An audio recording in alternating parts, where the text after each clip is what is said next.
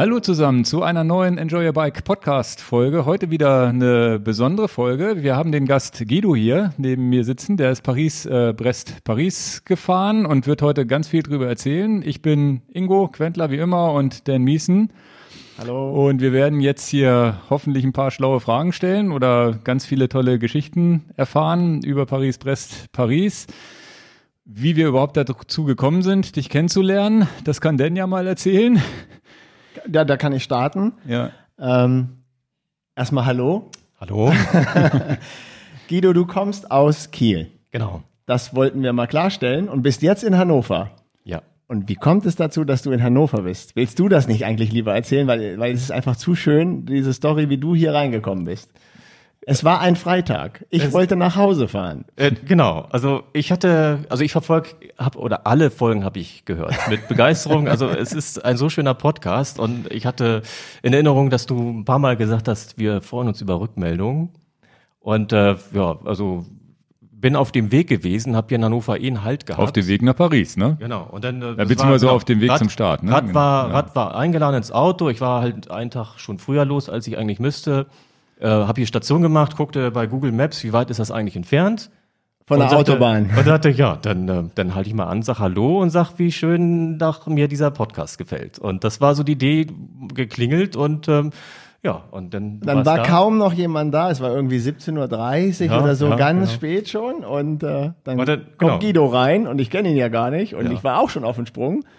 Wer bist du denn? Ich war gar Genau. nicht dabei. Ich war gar nicht mehr da Freitag, aber War, war gut. Ja, ja. und dann ähm, hatte, hatte Guido gesagt, was glaubst du denn, ich bin auf dem Weg nach Paris? Warum bin ich auf dem Weg nach Paris? Und dann musste ich tatsächlich kurz überlegen, ja, weiß ich doch jetzt auch nicht. Ich bin ja gedanklich schon im Feierabendmodus. und dann war aber ganz klar, natürlich, Paris, Brest, Paris startet. Genau. Also ihr hattet ja auch schon mal über Paris, Brest, Paris ein bisschen was erzählt in einer der alten Folgen. Ja, ähm, so ist es da gekommen, dass, dass wir geplaudert haben über alle möglichen Radtouren, die ich mal gemacht habe.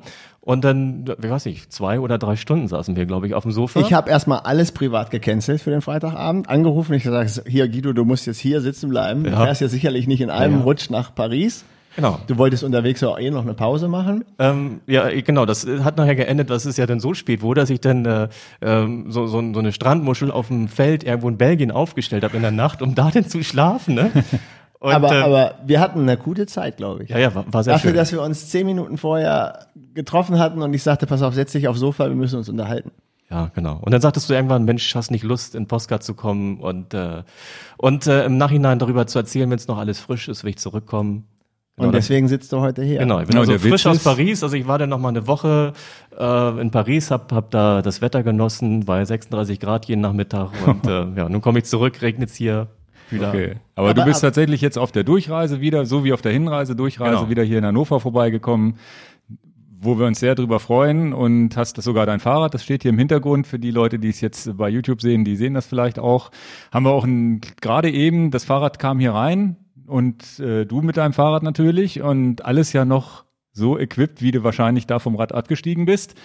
Genau. Mehr Also, oder weniger und habe ich das Fahrrad gesehen und da ist ja viel Do-it-yourself dran, habe ich gesagt, da müssen wir jetzt erstmal ein Video drüber drehen. Das heißt, der erste Schritt, der jetzt eben hier schon passiert ist, wir haben ein Video gedreht. Das wird dann nach diesem Podcast auch äh, irgendwann in den nächsten Tagen hochgeladen, wenn das geschnitten ist. Weil das ist schon hochinteressant, weil du ja wirklich, zumindest was die Fahrradtechnik angeht, weiß nicht, ob wir da jetzt schon drauf eingehen oder später, du bist ja so ein Typ, der hast ja alles selber gebastelt. Du hast ja relativ, äh, und ein, ein gebastelt ist es ja diese, diese Rahmentasche, die Dan auch schon im Podcast Folge Nummer 15 als Pick ge genannt hat. Das, das war ja, als wir uns getroffen haben, ja, auf dem, auf dem Weg hin, habe ich dich schon Löcher im Bauch gefragt, wie hast denn das gemacht, wie hast denn sowas und welche Packtasche und so. Dann hattest du mir diese Sache erzählt. Ja, die Tasche im Rahmendreieck, die habe ich aus einer Regenhose selber gemacht. Fand ich, fand ich grandios. Ich war völlig geflasht. Und als Ingo in dem einen Podcast dann sagte, wir machen so eine Idee, was ist der Pick des Tages? Also so eine, so eine Idee. Da wusste ich auch sofort, was die beste, die beste Sache war, die ich in einer Woche gehört habe, ist, ich baue mir meine Tasche selber. ja, das ist, äh, weiß nicht, irgendwie mal so entstanden, wollte mir keine bestellen, habe gesagt, pff, das Ding kann man auch selber machen. Ist ja nicht viel dran, einfach nur so eine so eine Hülle, die halt leichtes Material im Dreieck hält und dann ja, der ist hier relativ schnell entstanden. Eine Stunde Bastelei war das Ding fertig und hat sich bewährt auf vielen Touren und seitdem hatte ich keine Idee, das Ding mal zu verbessern oder, oder was Neues zu kaufen. Aber Also Und ich fand das auch sehr goldig. Also ich habe nachher, es war nach dem Rennen, äh, habe ich äh, unterm Eiffelturm gechillt und dann eure neue Folge vorher runtergeladen und dann zum Schluss höre ich, ja, Mensch, Guidos Tasche ist der Pick der Woche. Ne? und du liegst und unterm Eiffelturm und denkst, Genau, und dann, krass. ja, Und dann, wir konnten es aber ja leider noch nicht mal verlinken. Normalerweise ist es ja, man pickt irgendwas und zeigt ein Foto oder verlinken das irgendwie. Wir konnten gar nichts machen. Deswegen bin ich umso glücklicher, dass es erstens heute da hinten im Hintergrund schon mal steht und wir dieses extra Video machen können, damit ihr auch mal sehen könnt, äh, die, die Zuhörer oder Zuschauer mal sehen können, ja, wie sieht denn das Ding überhaupt aus und wie funktioniert das Ganze? Und da sind ja ein paar Ideen drin, haben wir schon, wie gesagt, da guckt euch das andere Video an. Und ähm, Aber, aber dass du unterm Eiffelturm liegst, den Podcast hörst, weiß ja noch gar nicht, dass du Genau. zum Schluss erwähnt wirst. Ja, ja, das genau. Kann, das, Das kann ich war- mir bildlich vorstellen, dass das ganz niedlich ist. ja, ja, das war, war, war sehr amüsant, genau. Wir haben auch gleich Handy gezückt, WhatsApp hier rausgeschickt, ne? Dass ich das äh, sehr amüsant fand, dass, dass dann meine Tasche da in so einem, also als Pick der Woche da rauskommt. Nee, also wirklich, wirklich, das Rad war sofort, wo ich gesagt habe, na gut, ähm, schnell Kamera her. Mit Ja, einer einfachen ja- Kamera haben wir das jetzt gedreht und das war aber. Ich glaube, das YouTube-Video geht als einzelnes und jeder, jeder, der wahrscheinlich Paris, Brest, Paris oder irgendwelche anderen Bikepacking oder lange, lange Marathons fährt, da sind immer Details dabei, auch wenn man die Tasche so nicht braucht, weil man eine andere benutzt oder sonst wie. Irgendwas findet man immer, dieses, diese Lampenhalterung, die du da dran gemacht hast, wo ich gesagt habe, okay, dann sowas muss ich auch haben. Und das sind wirklich, das sind ja wirklich so diese Ideen. Aber so als erstes, bevor wir überhaupt auf Paris, Brest, Paris weiter eingehen, würde ich ja erstmal fragen, wie kommt man überhaupt, überhaupt auf die Idee, das zu machen? Bist du jetzt seit 100 Jahren Radmarathonfahrer und hast das schon immer als Traum gehabt oder wie bist du da drauf gekommen? Ist das jetzt eine frische Erinnerung oder kommt das aus diesen, ja, wie auch immer. Wie bist du drauf gekommen, dass du das mal machen willst? Wer hat dich überhaupt, wo hast du das überhaupt erfahren, dass es das gibt? Äh, das weiß ich gar nicht mehr. Also das ist irgendwie gekommen. Also ich, ich weiß es echt nicht, wo das, Okay. wo das herkommt. Also ich habe gern lange Strecken gemacht. Also ich habe, äh, äh, also ich bin auch noch nicht lange in der Szene. Also das nennt sich ja dann Audax-Szene, Mhm. Randonneur-Szene. Äh, also ich habe Aber Radsportler, ja genau, ich habe den einen oder anderen Triathlon mal gemacht, habe dann Okay. mal so 24 Stunden Rennen gemacht und, und wie äh, lange bist du jetzt im Radsport dabei? Schon von Kind auf oder erst so? Nee, nee, also das, äh, also ich fahre natürlich mein Leben lang Fahrrad. Ich liebe Ja. das auch auf dem Fahrrad unterwegs zu sein. Ähm, aber so jetzt, äh, das ist wenige Jahre, würde ich sagen, dass ich so ein Rennrad, also das Rennrad ist auch neu. Vorher hatte ich halt ewig eine Zeitfahrmaschine gehabt Okay. und habe auch auf der Zeitfahrmaschine so 24 Stunden oder diese 600er Audax gemacht und habe es dann Okay. teilweise hinterher Der gesagt, Zeitfahrmaschine. nie wieder, ne? weil weil äh, danach, danach bist du echt, also die Haltung macht dich kaputt. Ja, ja, ja, ne? klar. Und- Also alle, und, äh, alle anderen verkaufen sich hier die, die, Ja, ja. die ganz, ganz Marathonfahrräder mit Lenker hoch und sonst wie und du liegst da unten Ich in lieg der da unten. Also, ja, ja, also ich habe einmal was so schlimm, so das war war war ein 600er Audax, äh, der der nach Seeland hochging, also mit Fähre, wo man halt Zwangspausen hat und dadurch dann die Zeit auch lang wird. Und äh, ja, also da hatte ich irgendwann mal Probleme, nachher den Kopf wieder hochzukriegen. Da habe ich den nur noch seitlich hochgehalten, weil die Muskeln einfach versagt haben ja, in ja, der Nacht. kann Und mir dann, vorstellen, krass. und da habe ich dann irgendwann mal gesagt, nie wieder mit so einem Ding. ja, ja. Und äh, ja, also so ein Rad ist klasse. Also Okay. so eine so eine so eine Endurance-Maschine macht macht unheimlich Spaß. Ja. Ja. Du bist ja also so grob zehn Jahre vielleicht? Oder wie würdest du jetzt sagen, so sportives Radfahren? ja, also ich habe auch ja, sagen wir mal ja. Also, will ich nicht irgendwas nötigen, aber wenn, wenn du jetzt sagst, so ewig lange noch nicht, Ja, ewig lange ist das noch nicht. Also so Okay. bin also da eher eher Einsteiger, würde ich sagen. Ja, also das ist, äh, das ist ja das erstmal das Interessante, wie man überhaupt auf die, auf die Idee kommt, da zu starten. Das heißt, irgendwo wirst du es aufgeschnappt haben, wirst wahrscheinlich durch diese Marathon-Szene, kommt man ja automatisch wahrscheinlich drauf, Brevet, Audax-Szene, dass man, und das ist ja, glaube ich, auch, äh, man muss sich ja auch irgendwie qualifizieren. Ne? Das heißt, ohne mal vorher Brevet, Audax, lange Dinger gefahren zu sein, ich weiß nicht, wie der Modus ist. Ich habe einen, ein Freund von mir hat mir letztens gesagt, der selbst wenn ich in diesem Jahr alles gefahren hätte, der sich gar nicht mehr qualifizieren können, weil man das im letzten, letzten Jahr hätte fahren müssen alles? Oder wie läuft das da genau, der Modus? Nee, also so läuft das nicht. Also man, man meldet sich in diesem Jahr an. Also in dem Jahr, wo die PBP stattfindet, ist auch die Anmeldung. Okay. Und es gibt aber so einen relativ komplizierten, also das ist natürlich völlig überlaufend. Also ist, ist äh, man sagt ja The Brevet, also das ist das Brevet auf der Welt, was so den meisten Zustrom hat. Und äh, ja, es war in den vergangenen Malen immer so, meine ich zumindest, auf 6000 limitiert. Und in diesem Jahr, ich weiß nicht, ich habe es nicht so genau in der Presse verfolgt, gab es dann irgendwann so einen Sprung, dass sie sagten, wir erhöhen auf 7000. Also konnte man Okay. nochmal irgendwie, gab, gab, wurden Plätze frei gemacht. Und äh, letzten Endes an den Start ging, also ich hatte irgendwann mal eine Zahl gehört, wirklich so eine Schnapszahl 6666 soll Okay. es gewesen sein. Wo, ne, ähm, also irgendwie so sechseinhalb bisschen mehr sollen wohl wirkliche dann, dann, dann an Anmeldungen da gewesen sein oder an den Start gegangen sein. Aber also ich war halt noch nicht am Rechner äh, nach der Tour, also ich konnte Okay. noch nicht groß recherchieren. Aber wenn ich mich jetzt anmelde, muss ich mich jetzt schon also wenn ich mich jetzt anmelde, ich meine, das ist doch in, den, in vier Jahren erst wieder, ne? ja genau, also deswegen ähm, die, also es ist halt überlaufen. Ja. Und äh, von daher haben die wohl so einen Modus gemacht, also wer, also es gibt einen Prozess, das nennt man Vorregistrierung. Mhm. Und äh, die Vorregistrierung läuft in, in äh, Etappen ab. Also wenn man im, im Jahr zuvor ein möglichst langes Privé, was man hat zertifizieren lassen, äh, gefahren ist, dann kann man einen ganz frühen Vorregistrierungstermin nehmen. Also Okay. wer einen Tausender gemacht hat im Vorjahr, der kann in Mitte Januar die Vorregistrierung Aber ein machen. 600er zählt zum Beispiel noch Genau. nicht dazu. Na, der 600, es geht immer da äh, runter. Ein 600, also ich habe dann im Vorjahr einen 600er gemacht, weil Okay. es immer hieß, hast du einen 600er, hast du den Platz so gut wie sicher, weil, Okay. weil ne,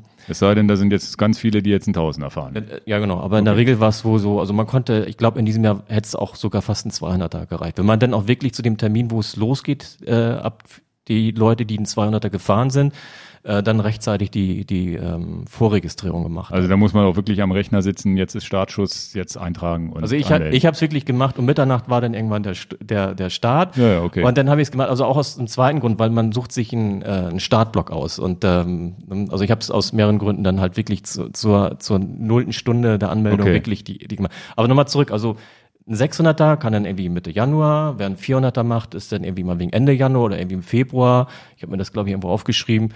Und äh, das, so geht's dann halt weiter. Der, der 300er, der 200er, der, die können sich halt immer später erst voranmelden. Und mit einer Voranmeldung hat man den Startplatz sicher, insofern man dann den Superrandonneur, so nennt er sich, in dem jeweiligen Jahr der PWP fährt. Also das heißt ein 200er, 300er, 400er, 600er Privé, den man äh, in, in Paris dann äh, zertifizieren lässt, dann kriegt man so eine sechsstellige Nummer. Und mit diesen, wenn man alle diese Nummern hat, dann kann man sich. Äh, Dann hast du den Platz sicher. Das dann, heißt- dann, dann, dann meldet man sich erst an. Dann, Das ist also als Vor, also ein 600er oder ein 400er oder ein 200er reicht für die Voranmeldung. Je nachdem, ob du, je weiter du gefahren bist, desto früher kommst du in diesen Genau. Voranmeldungsslot rein. genau. Dann musst du aber dich, musst du diese, diese vier Rennen ja noch, also vier, vier Fahrten machen. Genau. Ja, keine Rennen, sondern vier Fahrten bis zu diesem 600er machen, um diese Nummer zu haben. Und mit der hast du dann den Startplatz endgültig auch Genau. Man, komplett man, angemeldet. Genau. Man kriegt Aber also pro, pro, Zeitfenster? pro Brevet kriegt man, kriegt man halt eine Nummer. Guck mal, wir sind Und- jetzt in 2019.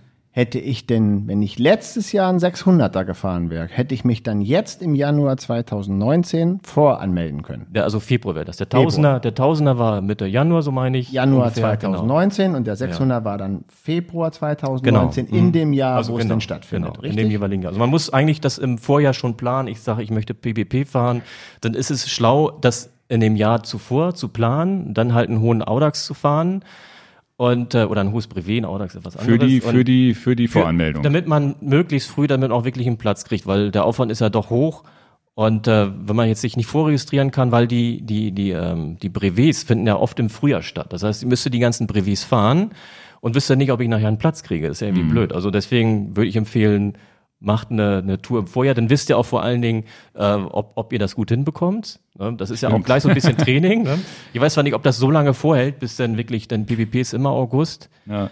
Und ähm, Aber du hast dann tatsächlich Januar bis August Zeit, diese, nee, bis wann hast du jetzt von diese, diese vier Rennen, dazu, äh, die vier Ja, Fahrten zu machen? Die, ja, Ja, die, die werden zwei ja, Wochen. die werden, nee, nee, das, da muss man vorher mit fertig. Vor allen Dingen, es, sie werden ja nur, also Deutschland ist unterteilt in mehrere Regionen, wo, wo ähm, lokale äh, Audax-Clubs oder ich weiß nicht, ob es ein Club ist, also jedenfalls, wo die organisiert werden, diese Brevets, und es wird ja in der Regel immer nur eine Serie angeboten. Ah, Okay. Also Tausender werden nur in ganz wenigen Bereichen angeboten und aber diese der Superrandonneur, die vier, die werden halt äh, einmalig irgendwo angeboten. Das heißt, wenn man jetzt einen nicht hinbekommt, kann man ihn, ihn immer ersetzen durch einen höheren.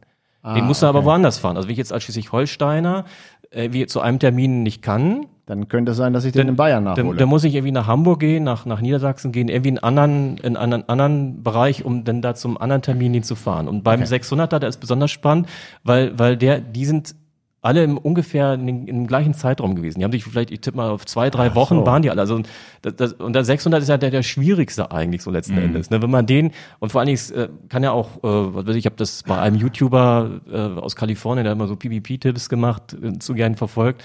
Und der hat dann zum Beispiel ein Problem gehabt, der hat dann einmal wirklich Vorderrad, Hinterrad Problem gehabt, ist dann, hat dann Sturz gehabt und, und Verletzung war dann so, dass er sagte, er kann ihn nicht zu Ende fahren, den 600er. Ne? Da muss Okay. er dann, also wer weiß, wie weit da ein Starten irgendwie einen zweiten 600er machen, ähm, um dann halt seine Qualifikation für den Start hinzubekommen. Aber angenommen, du versemmelst einen in Deutschland, der 600er, Ja. und kannst dann den anderen nicht an den Start gehen in Deutschland, könntest du auch einen 600er in Dänemark fahren oder ja, ja, Frankreich? überall. Man kann überall. Man muss dann halt reisefreudig Also man, sein. ja, klar, aber dann, dann man also genau. Entweder den gleichen oder einen höheren. Und diesen Super, Super Brevet, wie hieß das? Nein, das ist, wenn man die vier hat, dann hat Genau. man den Super Randonneur, so nennt Super. Randonneur.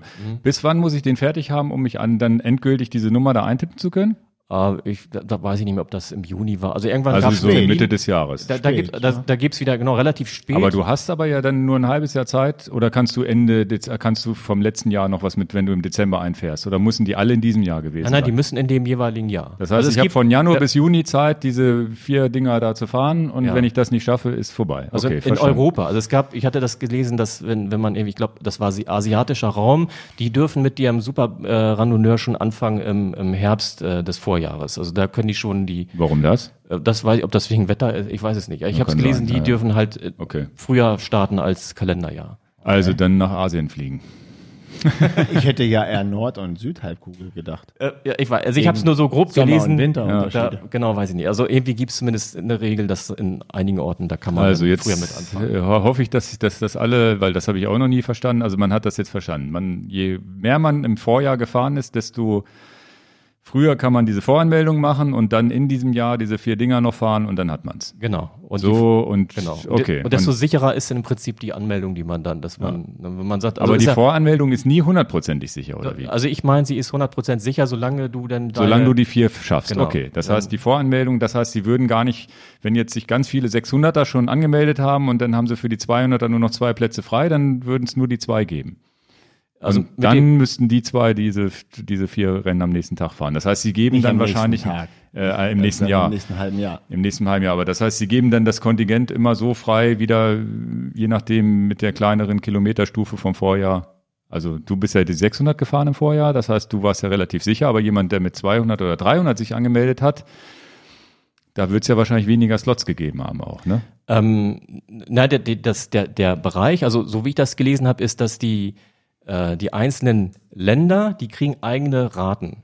Oder Ach, es war, heißt, sag mal so, es war, Länder es war, es war okay. früher, dass die Länder eigene, äh, eigene Kontingente kriegen, sag mal so. Okay. Und ich hatte aber auch gelesen, dass es, glaube ich, dieses Jahr das aufgelöst wurde. Das ist kein Kontingent pro Land, aber das war nur etwas, was ich irgendwo gelesen habe. Ob das Ah, jetzt okay, stimmt, weiß ich verstanden. nicht. Ich habe auch gelesen, es gab mehr Ausländer als Franzosen am Start. Ähm, also was ich gelesen habe, war, dass die deutsche äh, äh, Mannschaft sozusagen ist ja keine Mannschaft, aber halt, dass die die zweitgrößte, also da mal die größte Gruppe nach den Franzosen war. Ja, aber insgesamt ist die, die Gruppe an Ausländern für die Franzosen. Naja, klar, die höher als Franzosen sind ein Land, die Ausländer sind 20, 20 40 Länder. Naja, es klar. war trotzdem schon eine französische Veranstaltung. Es ist oft Ja, ja, natürlich ja. so, dass die dann. Aber sie sind immer noch stärkste also- Fraktion, also das ist ja okay. Also die führen unheimlich viel Statistik. Also man kann, wenn man auf der Webseite okay. rumsurft, dann sieht man genauso, welche Statistik, also auch mal wegen äh, die, die Audax-Fahrten, äh, Fahrten, also die Brevet-Fahrten sind keine Audax-Fahrten, also äh, die, die, da gibt's auch Statistiken. Das sieht man halt immer in dem Jahr nach der PBP. Da ist die Teilnehmeranzahl, äh, immer, also die Quote ist relativ klein.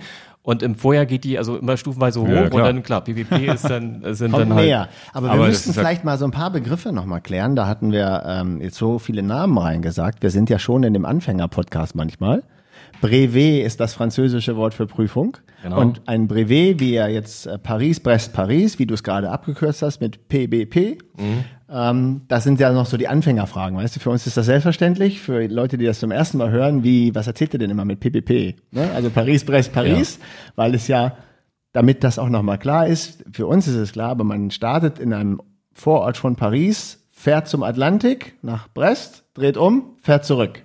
Also 600 Kilometer eine Strecke umdrehen und zurück, da- damit wir nur mal die Begrifflichkeiten klären. Also- und diese Prüfung, die nennen wir Brevet oder deswegen ist es ein Brevet. Und das, was du sagtest, du musst ein 600er Brevet fahren, also du musst so eine 600er Prüfung machen. genau. dass das, ich, ich weiß, ich muss dem Finger drauf zeigen, was, wo ich schon weiß, dass es den Leuten nicht klar ist. Ja, also Privatfahrten ist immer so, es ist, also man ist kein, kein Mitglied oder man wird kein, kein Mitglied werden, man, man sagt halt Bescheid, ich möchte da gerne mitfahren. Also eine Privatfahrt machen. Also sagt man das an dem Morgen oder muss man sich da schon mal voranmelden? Ähm, nee, man, man, also der Organisator, man kann ihn anschreiben, es gibt also audax äh, alemannia.de, so heißt es glaube ich, und äh, da sind die unterschiedlichen Regionen, dann kann man sich halt per E-Mail anmelden und sagen, ich möchte gerne fahren, dann zahlt man 10 Euro pro Fahrt. Und dann trifft man sich an dem Punkt zu der Zeit, an der es losgeht. Also manchmal sind das halt Morgenstartrunden mhm. und die längeren sind manchmal aber auch extra bewusst äh, Abendstartfahrten. Und ähm, ja, es sind also immer Langdistanzfahrten, Fahrradwanderung. Also man nennt die Fahrer, die das machen, Randonneure. Ne, also Fahrradwanderer, die die Langstrecke fahren oder Marathon fahren, so nennt man das dann. Ähm, und Audax, der Begriff, äh, ist der geschlossene Verband. Das heißt, wenn man mit 100 Leuten eine Audax-Fahrt macht, dann fährt man mit 100 Leuten den 23er Schnitt zusammen. Genau, also das macht, bei der, bei der Brevetfahrt macht man es aber nicht. Also man kriegt halt an dem Morgen, wenn man, wenn man am Start ist einer Brevetfahrt, äh, also eine Brevetkarte nennt sich das. Und äh, da sind halt Felder, die man, man abstempelt. Das werden dann, ähm, ähm, also es gibt vorher kriegt man noch, nach der Anmeldung kriegt man einen GPX-Track nach Hause geschickt. Den lädt man dann auf seinen Navigator oder, oder Fahrradcomputer und den fährt man eigenständig nach.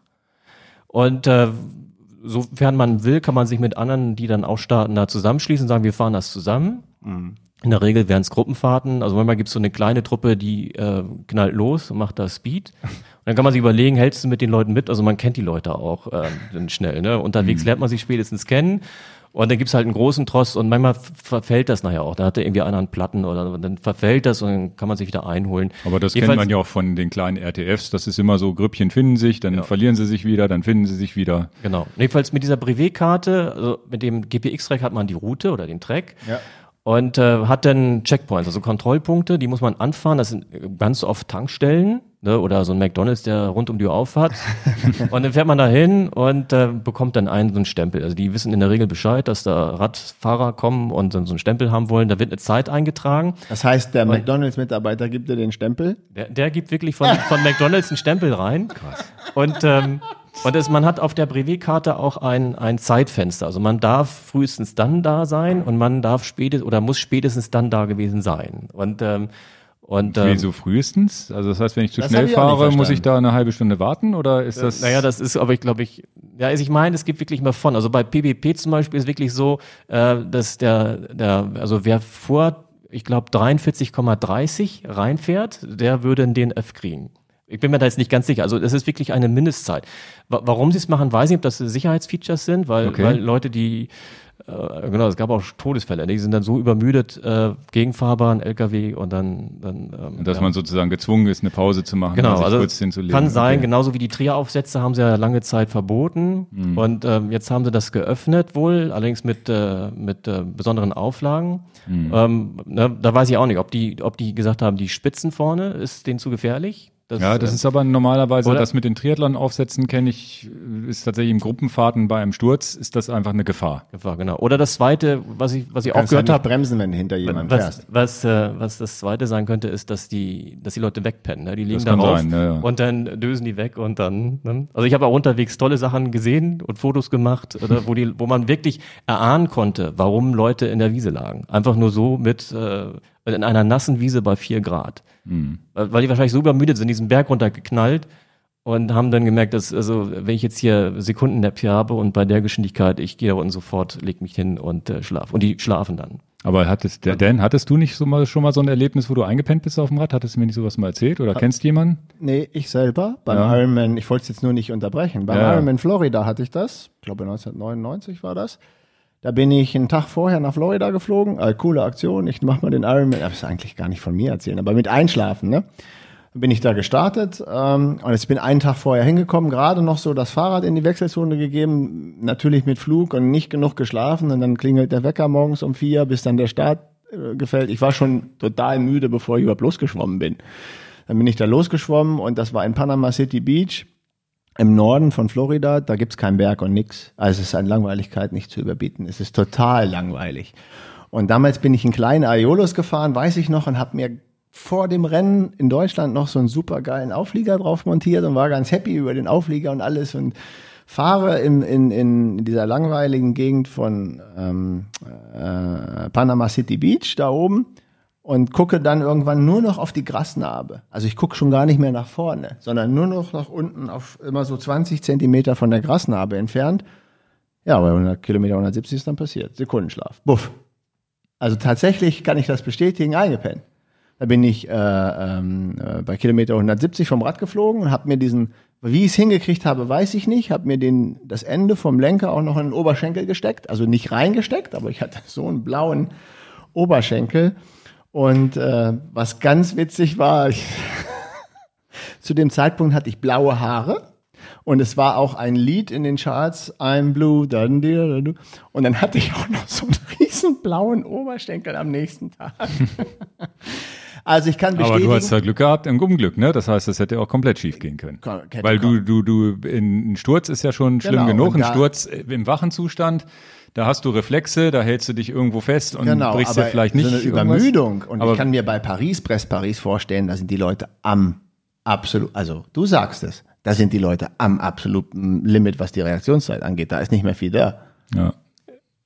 Ja, ich glaube, wir kommen dann später dazu, Ja, ja. ne, Okay. wie, wie das Feeling Jedenfalls so ist ja gerade ganz zum klar, Schluss du- wird. Also das, das Interessante ist wirklich nachher so die das letzte Viertel oder wie ich sagen. Okay. Okay, okay. Ja, aber ist ja okay. klar, wenn du schlafend hinfällst, hast du keine Reflexe. Ja, da fällst du dann- Wie so ein nasser Sack, dann ist halt einfach arschgefährlich. Ja, ah, ne? okay, interessant. Jedenfalls. Wo war der letzte Aufhänger, wo wir waren? Wir waren der- bei der, wie man sich jetzt voranmeldet. Dann haben wir, Voranmeldung, genau. genau. dann kommt jetzt irgendwann der Prozess der Anmeldung. Also irgendwann ist, äh, so habe ich es gemacht, halt diese Voranmeldung. Und du hast das dann im Juni gemacht. Und dann oder? irgendwann, genau, also ich weiß nicht mehr genau. Ich weiß noch, dass ich, äh, ähm, also man hatte, nee, ich äh, muss sogar sagen, da muss ich mich korrigieren. Ich, ich war nämlich auf einer anderen Fahrt, das war Transkrimbrika gerade. Ja. Und dann kamen immer E-Mails auf mein Phone. Ähm, hier, du müsstest dich eigentlich mal anmelden zu PWP. Ähm, ansonsten verfällt der Platz. Ne? Und eigentlich hatte ich vorher gelesen, von bis kann man sich anmelden. Und bei der Voranmeldung, da wählt man schon seinen, seinen Startblock aus. Und, ähm, Ah, okay. genau, und deswegen habe ich bei der Voranmeldung, da habe ich diesen wirklich auf 0 Uhr sozusagen dann die Voranmeldung gemacht, weil man da dann schon den Block auswählte. Ja. Und bei dem Block, also es gibt äh, mehrere Startgruppen. Also es gibt unter drei Start- oder drei Fahrzeiten, sagen wir mal so. Also man kann sich zu einem zu einer Fahrt anmelden, die muss man in 80 Stunden fahren.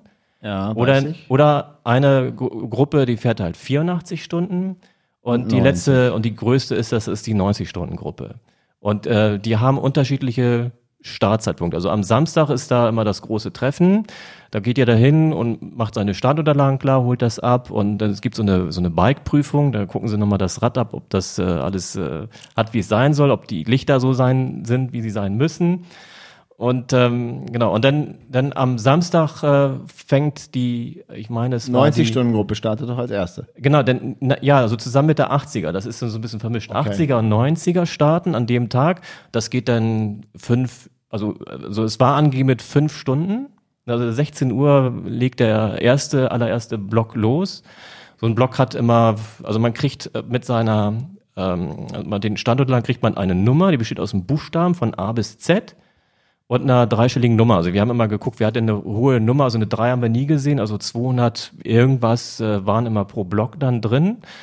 Und, und so konnte man auch unterwegs immer sehen, anhand des Buchstabens, okay, der ist halt so und so viel Stunden vor mir, das konnte man immer ausrechnen. Immer pro Block, Viertelstunde Versatz war der nächste dran, 16 Uhr fing also jetzt der A-Block an. Also ich hatte den H-Block dann, das war dann Viertel vor sechs, war mein, war mein Start. Und äh, ja, und so war lustig, wenn man jetzt so so sechseinhalbtausend, obwohl am ersten Tag sind sie ja nicht, die die ähm, die 84 Stunden Gruppe, die startet am Montag in der Nacht. Also 4 Uhr, ich meine, das war genau 4:50 Uhr war war der erste Block von der 84 Stunden Gruppe dran. Und ähm, da kann man auch schon ein bisschen sich aussuchen, wo fahre ich lieber? Mache ich lieber jetzt also, dass ich jetzt mal wegen Tag über wach bin, ähm, aber ausgeruht ähm, und ähm, aber halt schon eine, schon eine Zeit lang wach bin und dann an den Start gehe, in die Nacht reinfahren. Das lernt man ja mit den 600ern. Die sind in der Regel immer so als Abendfahrt, dass man in die Nacht reinfährt und in der Regel dann schon gearbeitet hat. Man, war oft ein Freitag, also man hat einen Arbeitstag, ähm, hat dann Abend, startet am Abend und fährt dann an die Nacht rein und hat dann den nächsten Tag, weil bei so 600er, weiß ich so, ähm, also um die 30 Stunden, vielleicht ein bisschen weniger, ein bisschen mehr fährt, man da meistens, aber man da doch irgendwie Pausen irgendwie einbaut oder mal einen Platten hat und sonst was. Und ähm, genau, und bei der, ähm, und einige können das aber ganz gut, die sagen, ich lege mich lieber dann am, am Sonntag nochmal richtig schlafen, rechtzeitig ins Bett und weck mich dann mal wegen um, um zwei, drei Uhr, fahr dann an den Start und hab dann nochmal, also kurz vorm Start eine, eine gewisse Zeit geschlafen. Wer, wer das schafft. Also ich muss sagen, ich würde es nicht schaffen. Also ich hätte innerlich so eine Unruhe, Aufregung, dass, ja. dass, ich, dass ich sagen würde, ich, ich würde den Start verbennen, obwohl die andere Wecke weckt mich dann immer. Also ich wäre wahrscheinlich dann relativ unausgeschlafen, weil die Nacht davor hätte ich, also früh schlafen kriegt bei mir einfach nicht. Und deswegen habe ich gesagt, ich nehme die 90 Stunden, zumal es auch die weitaus größte Gruppe ist. Und äh, genau, und ich, also ich finde das einfach klasse, in, in diesen Verbänden zu fahren. Also, ne, also über Windschatten macht man einfach unheimlich Schnitt erstmal. Dadurch, dass mhm. man, und wenn da halt viele sind, findest du auch, oder ist die Wahrscheinlichkeit, dass du die Gruppen findest, mit denen du richtig gut mithältst, ne, die nicht zu langsam sind, aber dich auch nicht zu überfordern, die findet man dann schnell und kann da wirklich lange, lange bleiben. Und äh, so eine 84-Stunden-Gruppe, das ist einfach von der Menge her wenig. Und die anderen sind ja schon alle auf der Strecke, die holt man in der Regel ja nicht mehr ein. Also gerade mhm. die, ja. Na, deswegen habe ich für mich gesagt, ich will halt einen möglichst frühen Block. Also vor mir sind ungefähr 2000 auf der Strecke gegangen. Und hinter mir wusste ich ja, kommen jetzt noch irgendwie, weiß ich, 3000 oder so an dem Tag sodass die Schnellen, die an mir vorbeigehen, da kann ich dann immer wieder mich reinhängen und Schnitt machen. Und wenn ich merke, so, äh, jetzt muss ich mal ein bisschen wieder runtergehen, sonst überzocke ich mich, dann, dann gehst halt wieder raus, gehst an eine langsere Gruppe rein und dann. Also du hattest mir eine WhatsApp geschrieben, irgendwie um 17.30 Uhr, jetzt geht's gleich los. Genau. Und äh, da, da, dafür, dass wir uns einen Tag vorher kennengelernt haben, fand ich, also ich fand's super. Ich sag dir, wie es ist. Ich, also ich kenne ja sonst niemanden persönlich. Ich habe schon ein paar Kunden, die Paris, Brest, Paris gefahren sind, aber äh, zu denen habe ich nicht den, den Draht, dass die jetzt mal hierher kommen und sagen, ich will dich mal kennenlernen oder ich möchte mal drüber berichten. Von daher nehme ich jemanden, der eigentlich mir fremd war zwei Tage vorher.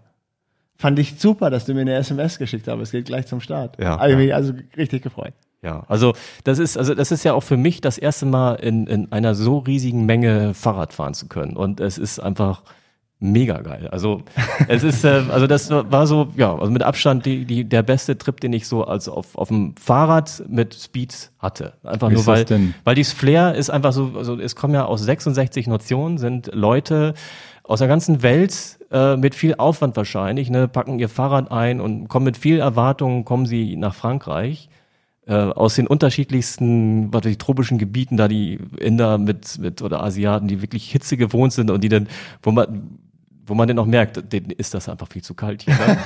und äh, ne, dann oder Regen oder sowas, ne? Dann die sagen, was ist das für ein komischer Regen hier? Aber die Engländer Ding. kommen vorbei und sagen, so wenig Regen. Ja, ja, ja, ja genau. Also, aber war das, das denn wirklich so kalt? Weil das war doch eigentlich jetzt immer noch Sommer, oder? Die sechs, ähm, oder hätte die 36 Grad waren nur in der Zeit, wo du nicht gefahren bist, oder wie? Ne, die 36 Grad, wie ich erzählt habe, waren nachher in Paris. Also ja, das ja, genau. wurde nachher wärmer. Also ich muss sagen, dass dass ähm, also das das äh, Brevet ist für mich äh, super gelaufen. Ne? Also es, es ist besser oder viel besser, als ich es eigentlich erwartet habe in in allerlei Beziehungen. Also das, was ich an Problemen bekomme, also Probleme, denke ich mal, kriegen die meisten. Und die Probleme sind also nicht so geworden, wie ich sie mal früher hatte oder so. Und ähm, das Wetter war, war, also hätte man sich nicht besser träumen können. Also der Bike-Check-In, äh, dieser Tag der Registrierung, wo man da dann auch nochmal Gruppenfotos macht und Meet and Greet hat und äh, da gab es eine Bike-Show und so weiter, das war im Zelt. Da war es am Regnen, also da habe ich Fotos alle mit, äh, selbst Helm war mit, äh, mit, mit, mit Regencover. also, ne? also alles, auch die Fahrräder, also gerade die Liegeräder, alles abgedeckt mit Folie, dass es nicht reinregnet. Und, und ähm, ne, wenn das wenn so ein Regen während der Tour gewesen wäre. Also dann denke ich mal, dann wird's schnell wirklich hart. Ja. Mhm. Also man muss einfach mehr mitnehmen und also mit diesem ganzen Zeug, man schwitzt dann innerlich, also das, man ist dann nachher immer nass. Äh, also dann wäre das, wäre das wahrscheinlich bei weitem nicht so, so klasse geworden, wie, wie, wie wir das jetzt hatten durch das Wetter, weil am nächsten, am Samstag hat es, glaube ich, vormittags noch ein bisschen geregnet und dann hat es aufgehört und die Tage waren kein einziger Regentauben. Und natürlich auf der ganzen zum, Strecke. Glück, zum Glück keine 36 Grad, genau, weil das, das hätte euch genau. auch den Stecker gezogen. Und das, und das zweite war halt, es war, es waren angenehme Temperaturen, zumindest bei Tag. ne? Also wir können gleich mal mal zu meinem ersten Fehler kommen, den ich da ganz klar gemacht habe. Bitte, bitte. Ähm, das war nämlich, ich guck bei, bei Wetter Online, wie wird's Wetter werden? Trocken, okay, also Regenklamotten bleiben ne, in, meinem, in meiner Unterkunft. Und äh, ja, Tiefstwerte 10, 12 Grad hat, wurde angesagt. Ich habe extra Screenshots vom, vom, vom Handy gemacht, von der Vorhersage. Ja, und dann war aber leider nichts mit äh, 10 Grad Minimum äh, in der Nacht. So ab 3 Uhr bis morgens 8 Uhr ging das runter auf 4, 5 Grad. Wart ihr in der Höhe oder war das jetzt einfach nur Nee, das Pech? war, also mir hat mal später eine gesagt, Mensch Guido, das weiß man noch, hier am Atlantik wird das einfach richtig kalt in der Nacht. Und, Ach so, äh, hab ich atlantische gesagt, Seeluft ist Genau, ich habe gesagt, nein, Okay. ich, ich weiß das nicht, ne? Ja, ja. Und ich habe ich hab fürchterlich gefroren in der Nacht. Also Ah, okay. ich hatte ja nur, nur, nur die dünne Hose an, da, Mhm. da ist ja nichts Wärme, die, die, hält ja nur das Polster. Also ja. Und also für oben rum, da hatte ich genug. Also da habe ich auch Okay. nachts alles angehabt. Also zwei Jerseys, dann hatte ich irgendwie ein Merino-T-Shirt, Merino Longsleeve, dann hatte ich so ein Vlies noch mitgehabt, dann die Weste, die man ja Mhm. nachts eh tragen muss, und noch ähm, so ein Windbreaker. Aber das heißt, da kriegt man bei 4 Grad kriegt man ja auch schon kalte Füße dann. Äh, hat, die, ne? die waren taub. Ja, ja, also nachts war, scheiße, ja. irgendwann habe ich sie nicht mehr gefühlt. Und ähm, das gehört halt zum Brevet dazu. Ja, also man okay. muss so ein bisschen leiden können, glaube ich. Ja. Und ähm, ja, das, ähm, also das war so der, der, der erste Fehler, den ich gemacht habe. Das heißt, du hättest dir definitiv auch eine längere Hose mitgenommen. Ja, ich hatte das mit. Überzieher für die. Ach, du Genau. das mit. Ich hatte, ich hatte das mit nach Paris genommen oder nach Aber Ram- nicht auf die. Fahrt mitgenommen, okay. Aber ich habe dann kurz vorher entschlossen, ich schleppe ja nicht alles mit, was ich nachher nicht brauche. Also schlepp so wenig Verstanden. mit. Und du hast dich ne? dann auf die Wettervorhersage Genau, habe gesagt, 10 Grad, äh, das weiß ich aus Erfahrung, das mache ich alles in kurzer Guck Hose. mal eben die Weste, von der du redest. Ja, genau. Ja, aber das ist ja, weiter. das, das heißt Glück und Pech mit dem Wetter, weil ich, wir haben ja, Dan und ich haben ja auch schon mal in den Radmarathon so reingeschnuppert mit Trondheim Oslo und ich habe dieses Jahr dieses Alp Extrem mitgemacht. Vielleicht hast du das Video sogar gesehen oder zumindest Ja, den. Podcast von Olaf und mir gehört und so. Nee, habe ich geguckt. Weil wenn du da 36 Grad auf so einer 600 Kilometer Tour hast, da zieht's ja auch den Stecker, ne? Und das, das, weil, weil wir haben ja die Leute da, und da waren alles so Leute wie du, also das war ja auch, das haben wir in dem Podcast auch gesagt, diese, diese Brevet-Jungs, so haben wir sie genannt. Da gehörst du ja auch mit dazu. Das sind ja alles zähe Leute, aber auch ganz entspannte Leute, die halt keinen Stress machen beim Start und sonst wie und da nicht äh, immer gut gelaunt sind und auch hilfsbereit waren, wenn dann Leute am Rand standen und so weiter. Aber da waren auch viele Leute, die richtig fit waren, dann da gelegen im Schatten und gesagt, oh, nicht, und, und an, an den, unter den Bäumen und so gestanden. Das heißt, diese Hitze. Hitze ist- ist, Hattest äh, du denn schon mal so Hitze im Brevets auch, wo du wirklich auch so ans Limit kamst, wegen, wegen dem Umgekehrten, dass es zu heiß wurde? Also ich mache Hitze eigentlich ganz gern. Also ich bin auch mit dem Fixie mal wochenlang durch Asien gefahren und äh, Okay. Hitze, Hitze ist gut. Also nicht jetzt, also so ein, so ein Highspeed-Triathlon, äh, meinetwegen einem MD oder so, die würde ich dann bei, also ich hatte mal einen Hamburg-Marathon gehabt, da war auch irgendwie 37, 38 Grad schon am Morgen. Ja. Und da habe ich nachher auch gesehen, die Leute hingen mit dem Tropf und haben Magnesium Okay. bekommen und so weiter, hingen sie dann da irgendwie Bäume, Füße hoch am Baum.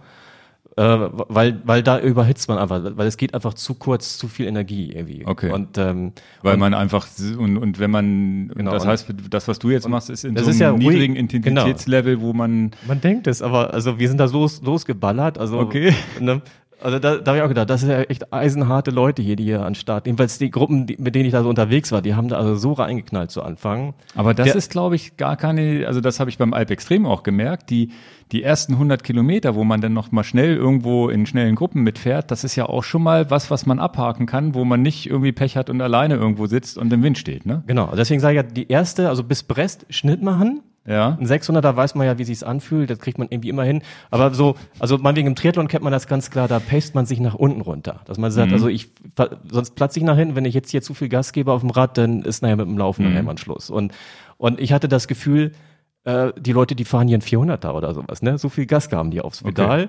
Und äh, ich habe nur gesagt, na, das soll Spaß 400 sind auch nicht machen. Das soll, wenig. das soll Spaß machen. Ich mache das mit, sofern ich das kann. Und Ja. äh, ich denke nicht an das, was noch kommt. Okay. Und so, glaube ich, haben die meisten gedacht. Die haben gesagt, das wird schon irgendwie klappen. Und äh, das ist ja auch eine tolle Erfahrung, die man macht, dass es nachher letztendlich klappt. Also, dass man dieses Platzen, was man nachher vielleicht beim Laufen bekommt, weil Laufen ist, glaube ich, eine ganz andere Belastung, als wenn du auf dem Satz sitzt. Auf dem Rad kannst du immer noch fahren und deine, deine Intensität runterfahren und du hast dann irgendwie Wind zum Kühlen und ähm, das ist, glaube ich, ganz was anderes, als wenn du, wenn du wirklich Ja, ja. auf den Beinen unterwegs bist und, und äh, Was, was, was kommt denn da jetzt, äh, was muss ich mir denn vorstellen, was kommt denn da für ein Schnitt raus? Hast du irgendwo eine Dokumentation, was du für einen Schnitt gefahren bist Ja, ja, insgesamt? klar, klar. Also in bewegte Ja, ja. Zeit? Also, sag mal so, wenn wir da zur Organisation kommen, die ist äh, mega geil. Ja. Also da ist, äh, also da stehen 2000 Helfer auf der ganzen Strecke, die die alles organisieren und natürlich auch die die die äh, also das ganze Trekking und äh, da können also die die Familien können zugucken und dann sieht man genau von wem so von welchem Checkpoint zu welchem Checkpoint, man hat welche Zeit, welchen Schnitt gemacht und so. Okay. Das steht alles, da kann man während der Fahrt schon alles angucken. Da. Ach, krass, okay. Und, ja aber cool. der ist äh, da lächerlich klein. Wenn man sich den anguckt, also meiner war unter 17, also 16,7 oder so. Aber da sind die Pausen mit reingerechnet. da, da ist alles drin. Also das heißt, äh, ab Okay. Start bis äh, 17 ne? Kilometer. Rechnet ihr als Privé-Fahrer, weil ich bin ja so einer mit Autopause und gucke hinterher, also sagen wir mal so, wir sind Tr- Trondheim-Oslo, haben wir uns gefreut, 29,5er Schnitt, aber da sind natürlich die drei, vier Stunden Pause nicht mit drin. Ja, also ich Hast hab- du eine da- Nettozeit auch oder nur, oder rechnet ihr eher sowieso in Brutto? Ich weiß ja nicht wie ihr, also weil, weil, weil ich Also bin ja, ich bin ja kein, ich bin ja kein, kein eingewiesener oder oder ähm, also der da die Erfahrung hat und sagen Ja. kann, wie andere das machen. Also Okay. ich, ich habe immer so, weil es gehört halt dazu. Also das, die Pause gehört zum Rennen meiner Meinung nach dazu. Also Genau. ich kann da, sonst wäre es ja gemein. Ich kann da wirklich zehn Stunden Pause machen und dann, wenn ich fahre, richtig Druck machen. Ähm, dann ist das ja ein verzogener Schnitt irgendwie. Also Nee, aber interessant, äh, also ich finde es von da, also es ist ganz klar, dass natürlich am Ende die Endzeit zählt, aber ich finde es immer interessant, um ein Gefühl, wenn, wenn du mir jetzt sagst, du bist, äh, sagen wir mal, in der bewegten Zeit 25, 24, 27 gefahren, dann habe ich da ein Gefühl dafür, wenn ich das nächste Mal auf meinem Rad sitze, was das für eine Geschwindigkeit ist, die du sozusagen im Schnitt so gefahren bist. Einfach so rein Interesse halber Ja. von, von dem Kraftaufwand. Und das ist, Ja. das ist, glaube ich, interessant an der Geschichte. Ja, also meine Daten habe ich ja noch nicht geguckt, weil liegt alles noch im Rucksack und Okay. im Gepäck. Von daher kann ich da schlecht was zu sagen. Aber ich habe ja natürlich ein Pulsmesser drauf gehabt und habe Mhm. manchmal gedacht, oh Gott, oh Gott, ne, 90 Prozent. Okay, Da- da also war auch oft da ist genug- richtig ans Limit. Also, Da, da sind, da genau, also wo man sagt, so das du doch nicht mal irgendwie, wenn Mhm. du eine Stunde Sport machst, wird man sagen, 90 Prozent, machst du mal fünf Minuten und dann gehst du wieder runter oder so. Ähm, ja, und da ist das regelmäßig so gewesen, dass da also richtig gepowert wurde. Und das Okay. war ja, man kann ja auch diesen Schnitt irgendwie schwer vergleichen, weil in der Regel hast du, haben wir ja hier viel, wo es im flachen Land ist. Also flachen Landschnitt Mhm. ist ja ganz anders als, als jetzt PPP ist eigentlich nur hügelig. Also ich habe Okay. hinterher auch Leute mal gefragt, was meinst du, wie viel Prozent Streckenanteil ist gerade?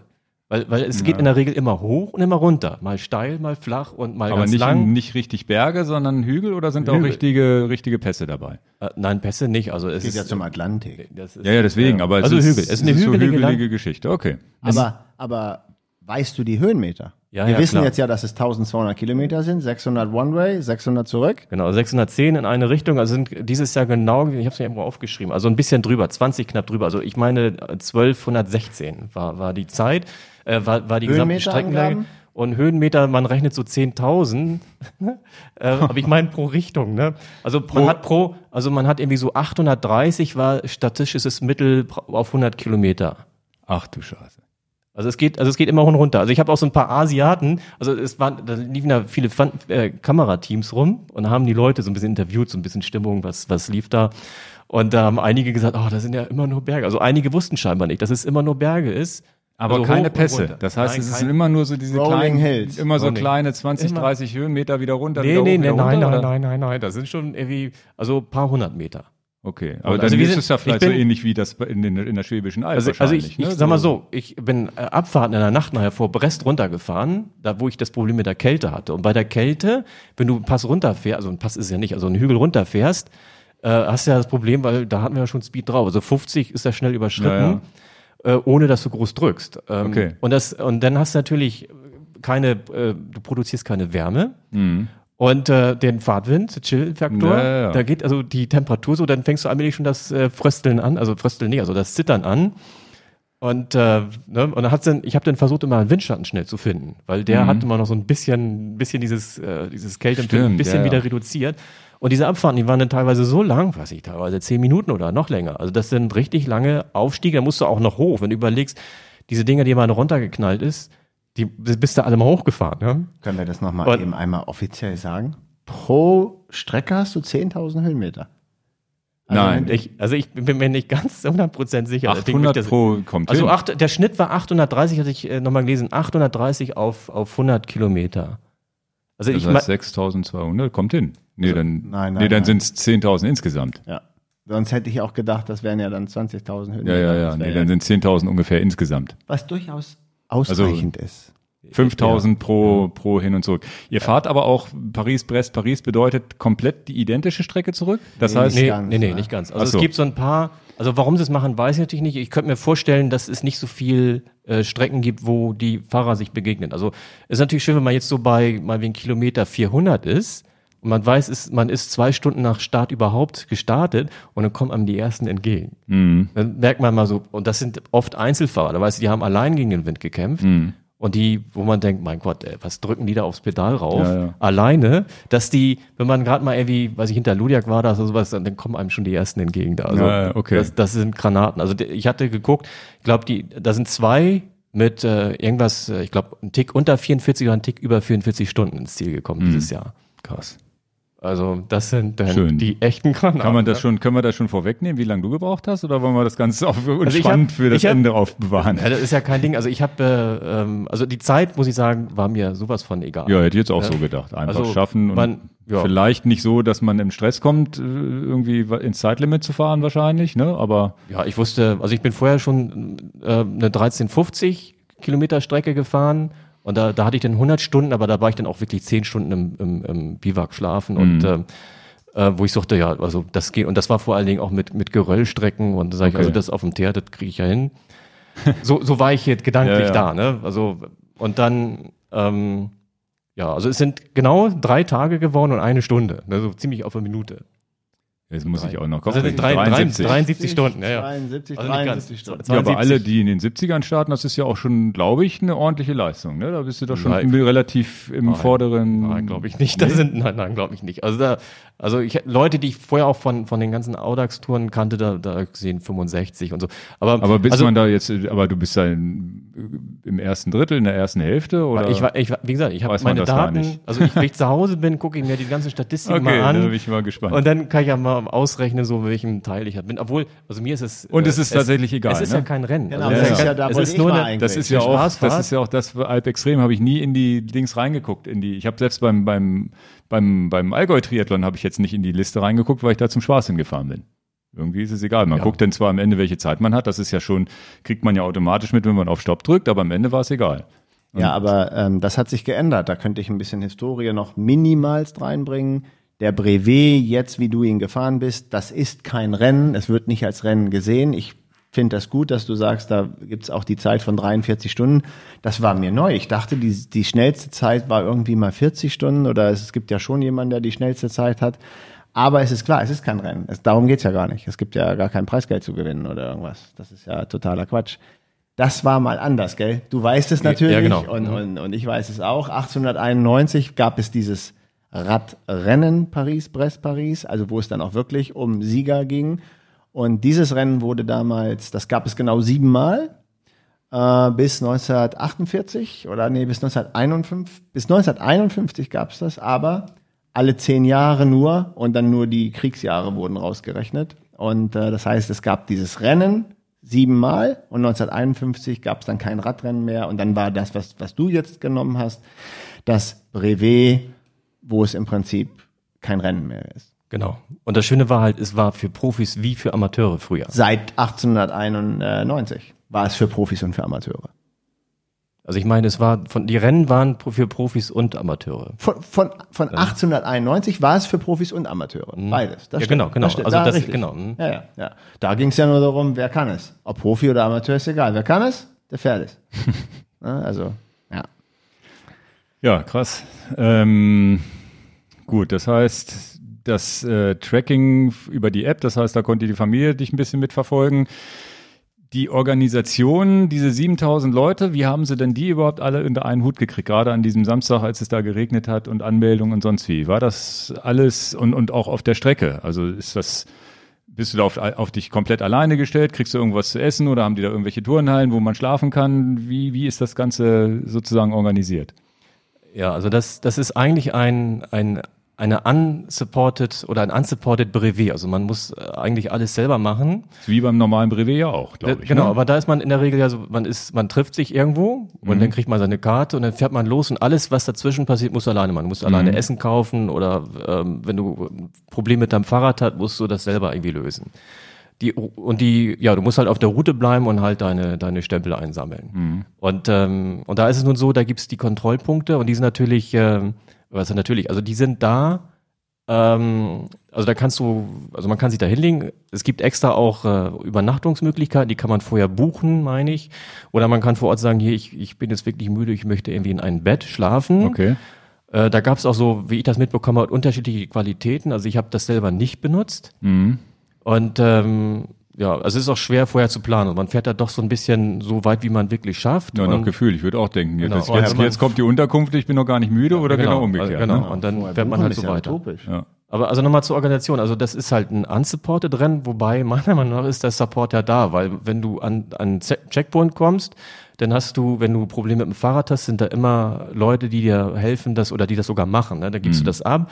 Und äh, denn, also einer bei uns in der Unterkunft, der hatte drei Spreichen hat er sich weggezongt und Okay. ähm, der ist dann zum beim Checkpoint hingegangen und dann haben sie ihm das gemacht. Er war so lange irgendwas essen und äh, Was? Powernapping. Was für ein Das, Service. und das Schöne ist halt, du kriegst halt die ganze Nacht, äh, also Tag und Nacht kannst du da Essen kaufen. Das ist wie, wie so eine große Kantine aufgebaut. Also oft Das waren heißt, das, die machen keine Verpflegung in dem Sinne, sondern du kaufst dir da einfach was. also man kann, genau, also es gibt nicht, wo man sich was nimmt, wie beim Triathlon, da Mhm. vorbeilaufen, nimmst du dir was, sondern da kannst du dir halt äh, was, was kaufen. was haben die Essen. denn im Angebot? Weil wenn ich jetzt so mit meiner Oh, Spezialernährung man- ohne Fleisch und ohne Milch und Ja. ohne so irgendwas, äh, ja, ja. Also ich glaube, wenn man jetzt hier so diese, die- also ich sag mal, so selbst eine Langdistanz ist ja noch relativ kurz dann mal wegen beim Mhm. Triathlon, mal wegen irgendwie 12, 13 Stunden oder so. Äh, Da lebst du ja mit, mit Zuckergels und so weiter. Und, Ja, ja. und äh, also das war mein zweites Problem, Ernährung. ja. Ähm, ne, da habe ich ähm, ja, also irgendwie aus meinen alten Problemen, die ich bekommen habe, wohl nicht richtig zugelernt. Okay. so. Aber ähm, kommen wir vielleicht später drauf zu. Also eigentlich soll man essen, worauf man Appetit bekommt bei, Mhm. bei Langstreckenfahren. Und, ähm, und das ändert sich irgendwie so. Also ich habe halt zu viel von diesem Zuckerzeug gegessen und getrunken und dann irgendwie ist das alles übersäuert nachher unten. Also ähm, Ja, das kennt man, aber das kennen ja viele, viele von uns und dass man einfach dieses, äh, diese Gels nach so sieben, acht Stunden funktioniert das und dann irgendwann hört das auf und dann braucht man irgendwie doch was Herzhaftes und das Genau. ist wahrscheinlich auch ein bisschen dem geschuldet, dass der Hunger nach Salz vom Körper, der dann ja auch, das ist ja wahrscheinlich so ein Automatismus, der da vom Körper einsetzt. Ja, genau. Also we- wegen der Organisation, also die, es ist unsupported, trotzdem hat man im Prinzip diesen Support. Trotzdem kann man, man- unterwegs was zu essen kaufen. man da Man, muss nicht bekommt, irgendwie im genau. Supermarkt rennen, sondern man hat da immer die Chance, was zu essen und da gibt es Genau. ein Angebot, gibt es also von Obst, Gemüse bis, also alles, bis Nudeln alles und man was kriegt man da, so. genau, Reis, Nudeln, Fisch, Fleisch, man kriegt äh, äh, Obst und, und ähm, also alle möglichen Formen von Getränke. Okay. Es wurde draußen auch gegrillt, also es war ja ein Fest da. Das heißt, die Leute, die jetzt die, die Anwohner, die in den Städten wohnten, die sind da hingekommen und für die wurde da irgendwie gegrillt. Ne? Also ich glaube, Ach, das heißt, die Anwohner haben da so ein bisschen mitgefeiert und ein bisschen, da wurde richtig gefeiert. Ne?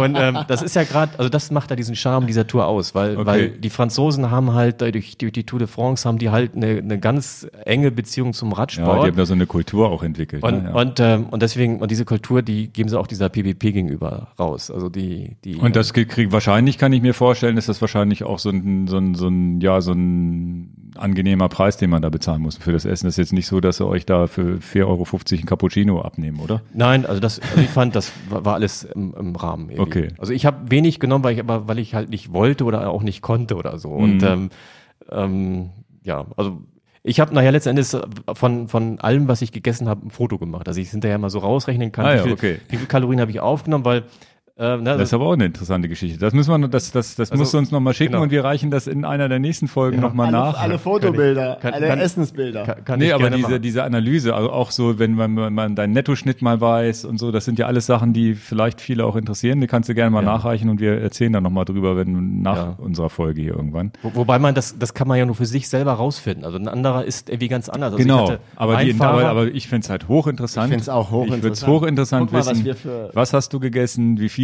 und wie viel Kalorien sind da vielleicht bei rausgekommen, wie viele und so weiter. Das Ja, sind genau. ja so Daten, einfach, wann hat man mal jemanden, der sowas gemacht hat? Und auch wenn ich vielleicht 100 Kalorien mehr oder weniger essen würde als du jetzt, weil ich ein anderer Körper bin oder sonst wie, aber interessant, wie es bei anderen ist, ist es ja doch irgendwie. Ja, also ich glaube, das geht immer auf Substanz letzten Endes. Also Ja, ja. man, man kriegt, glaube ich, also die, also der Veranstalter hat da vorher massenweise Dokumente rausgeschickt in unterschiedlichsten Sprachen. Man konnte sich das auch alles runterladen. Von, also man wurde wirklich zugemacht mit Informationen. Also man hat eher Probleme gehabt, das alles zu lesen. Und, und äh, also stand zum Beispiel auch drin, also der durchschnittliche Fahrer verbrennt dort 35.000 Kilokalorien auf der Tour.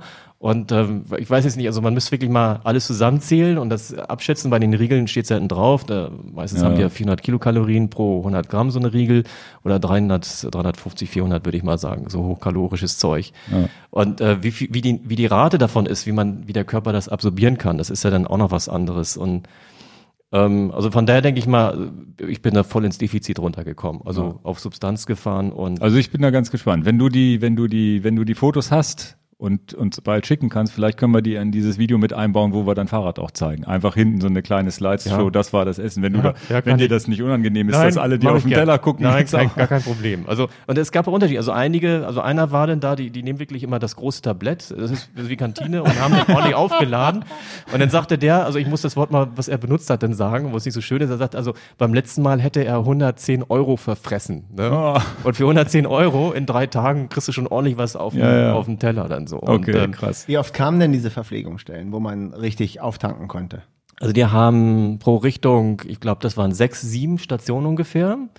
Äh, Also die erste Station haben sie. Also weniger als 100 Kilometer, also Genau, 80 also, oder so. genau. ne? Also man hat, ähm, also die, der erste, der erste Punkt oder Checkpoint war auf der Hintour kein Checkpoint. Ich nehme mal an, dass sie sagen, naja, wenn alle frisch sind, brauchen wir nicht bei 100 Kilometer jetzt einen Stempel holen.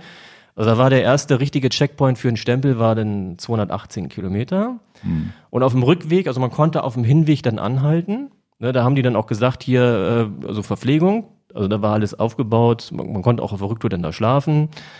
Und ähm, Auf der Hintour durftest du da nicht schlafen? Man, man kann machen, was man will. Also, Ach so, okay, ne? okay. Und äh, jedenfalls, äh, man konnte vorbeifahren oder man sagt halt, ich mache einen Stopp, ich will was essen, ich will mich mal hinsetzen oder Mhm. was auch immer man da machen möchte. Und Aber einen Stempel musst du abholen. ne, auf der ersten war halt nicht. Also die erste Etappe war halt lang. Und dann sind die Etappen ungefähr, also man hat 15 Etappen, also wenn man die einzelnen äh, GPX-Tracks einzeln lädt, dann hat man, ich meine, es waren 15 oder 16 Tracks geladen. Oder es hat einen gegeben, der hat den alle Tracks, die offiziell äh, äh, rausgegeben wurden vom Veranstalter, der hat die zusammen in einen langen Track getan und, und ähm, hochgeladen. Das Ding habe ich dann geladen und benutzt auf der Tour. Weil du sagst geladen, du hast ja dein Handy benutzt zur Genau, Navigation. Du ja. hast das in das Handy reingeladen. Genau, dann habe ich das eine, so eine Biker-Software drauf und, und dann hat man halt seine. Welche Biker-Software ist das? Äh, Das nennt sich Bike Computer. Also, Okay. Ja, genau. Und äh, wobei ich sagen muss, äh, das, also mal, wir sind ja noch immer beim Punkt Organisation. Ja, ja, Die aber Organisation, das- die ist halt so genial. Also das ist auch unüblich. Normalerweise musst du halt dem, dein, deiner Linie auf dem, auf dem Navigator nachfahren. Und ähm, genau, und die Brevets sind in der Regel so aufgebaut, dass man gar nicht groß abkürzen kann. Also so ein, wer, wer jetzt im Land irgendwo so ein Brevet organisiert, der, der muss das vorher abnehmen lassen durch den äh, Pariser Club. Und der sagt dann, okay, das darf dann gefahren werden, weil halt nicht so groß abkürzbar ist. Ach so, und, äh, okay. weil, und, dann- und es gibt sogenannte Geheimkontrollen. Also das baut dem vielleicht ein, dass man sagt, man muss auch wirklich auf dem Track bleiben und kann nicht einfach vielleicht, wenn man doch mal abkürzen könnte, dann einfach auf der Bundesstraße lang fahren, äh, weil es könnte ja eine Geheimkontrolle geben und dann habe ich den Stempel nicht und dann ähm, ist das Privé gar nicht gefahren. ah ja. Und, äh, und jetzt jedenfalls, da wusste man, das äh, spricht sich herum, es gibt auf der Hintour, es gibt auf der Rücktour eine Geheimkontrolle. Aber das heißt, das Tracking, das muss ich jetzt für mein Verständnis noch, weil du sagst, dass das konnte man alles online abrufen, dann haben die es ja per Hand gemacht. Das heißt, es ist nicht elektronisch irgendwie über irgendwelche Induktionsschleifen Nee, nee, nein, worden. nein, man hat, ähm, also sieht man das hier? Nein, das sieht man nicht.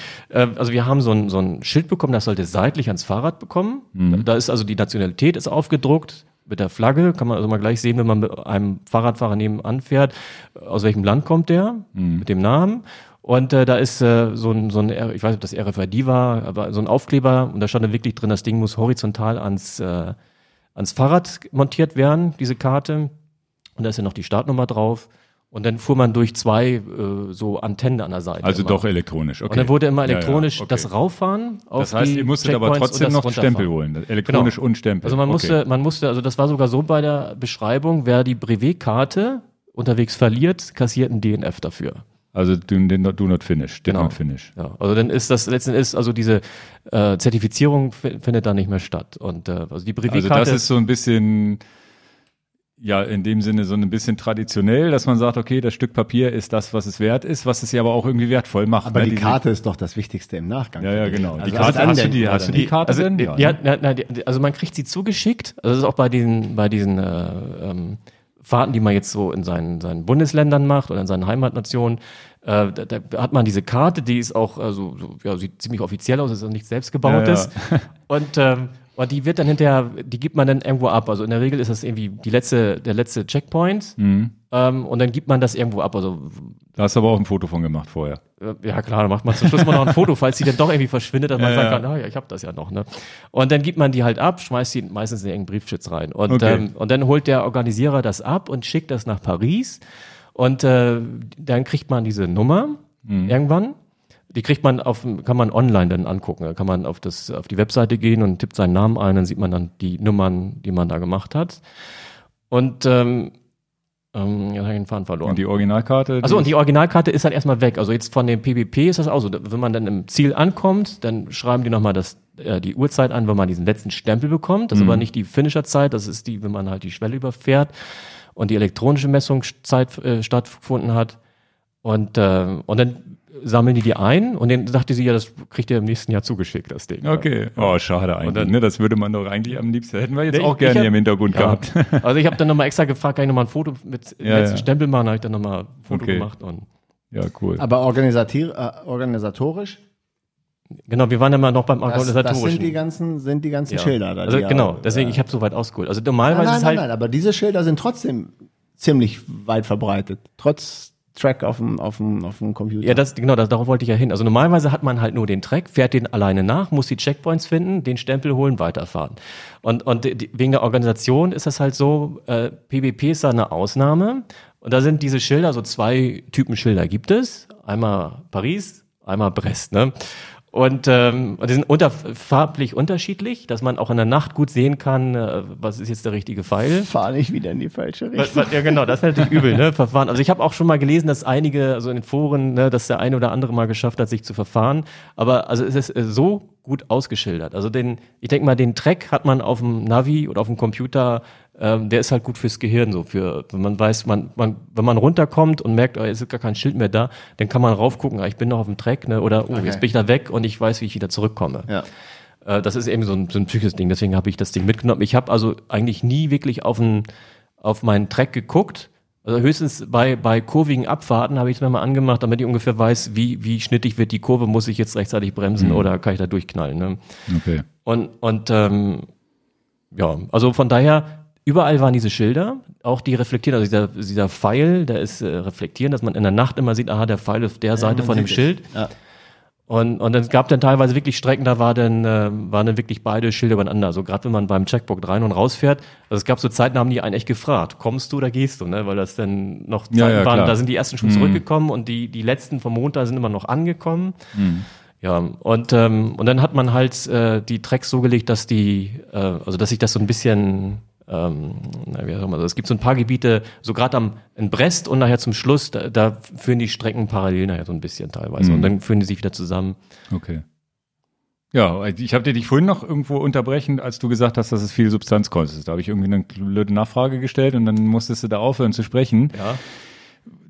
Woran merkst du das? Hast du gemerkt, du hast abgenommen, du bist, äh, äh, hattest Heißhunger oder sonst wie? Ich könnte mir jetzt auch vorstellen, wie ist die Woche danach, wenn du denn dann in Paris sitzt oder so, isst du denn ein Baguette nach dem anderen oder woran hast du das gemerkt, dass die, dass da Ähm, Das, äh, körperliche Substanz vielleicht auch? Ja, also dass der Körper nach so einer, also man weiß ja ungefähr, wie viel Kalorien, also als Sportler weiß man ungefähr, was Essen kalorienmäßig hat. Ja. Und weiß, also 35.000 muss ich schon einen ordentlichen Berg bauen, dass das äh, so viel ist. Und da weiß ich halt, das habe ich nicht gegessen. Also Ja. ich habe, also das, das Ding war halt, ich habe, ähm, so wie sie es auch gesagt haben, wie man es auch kennt, äh, regelmäßig essen, habe ich halt gemacht.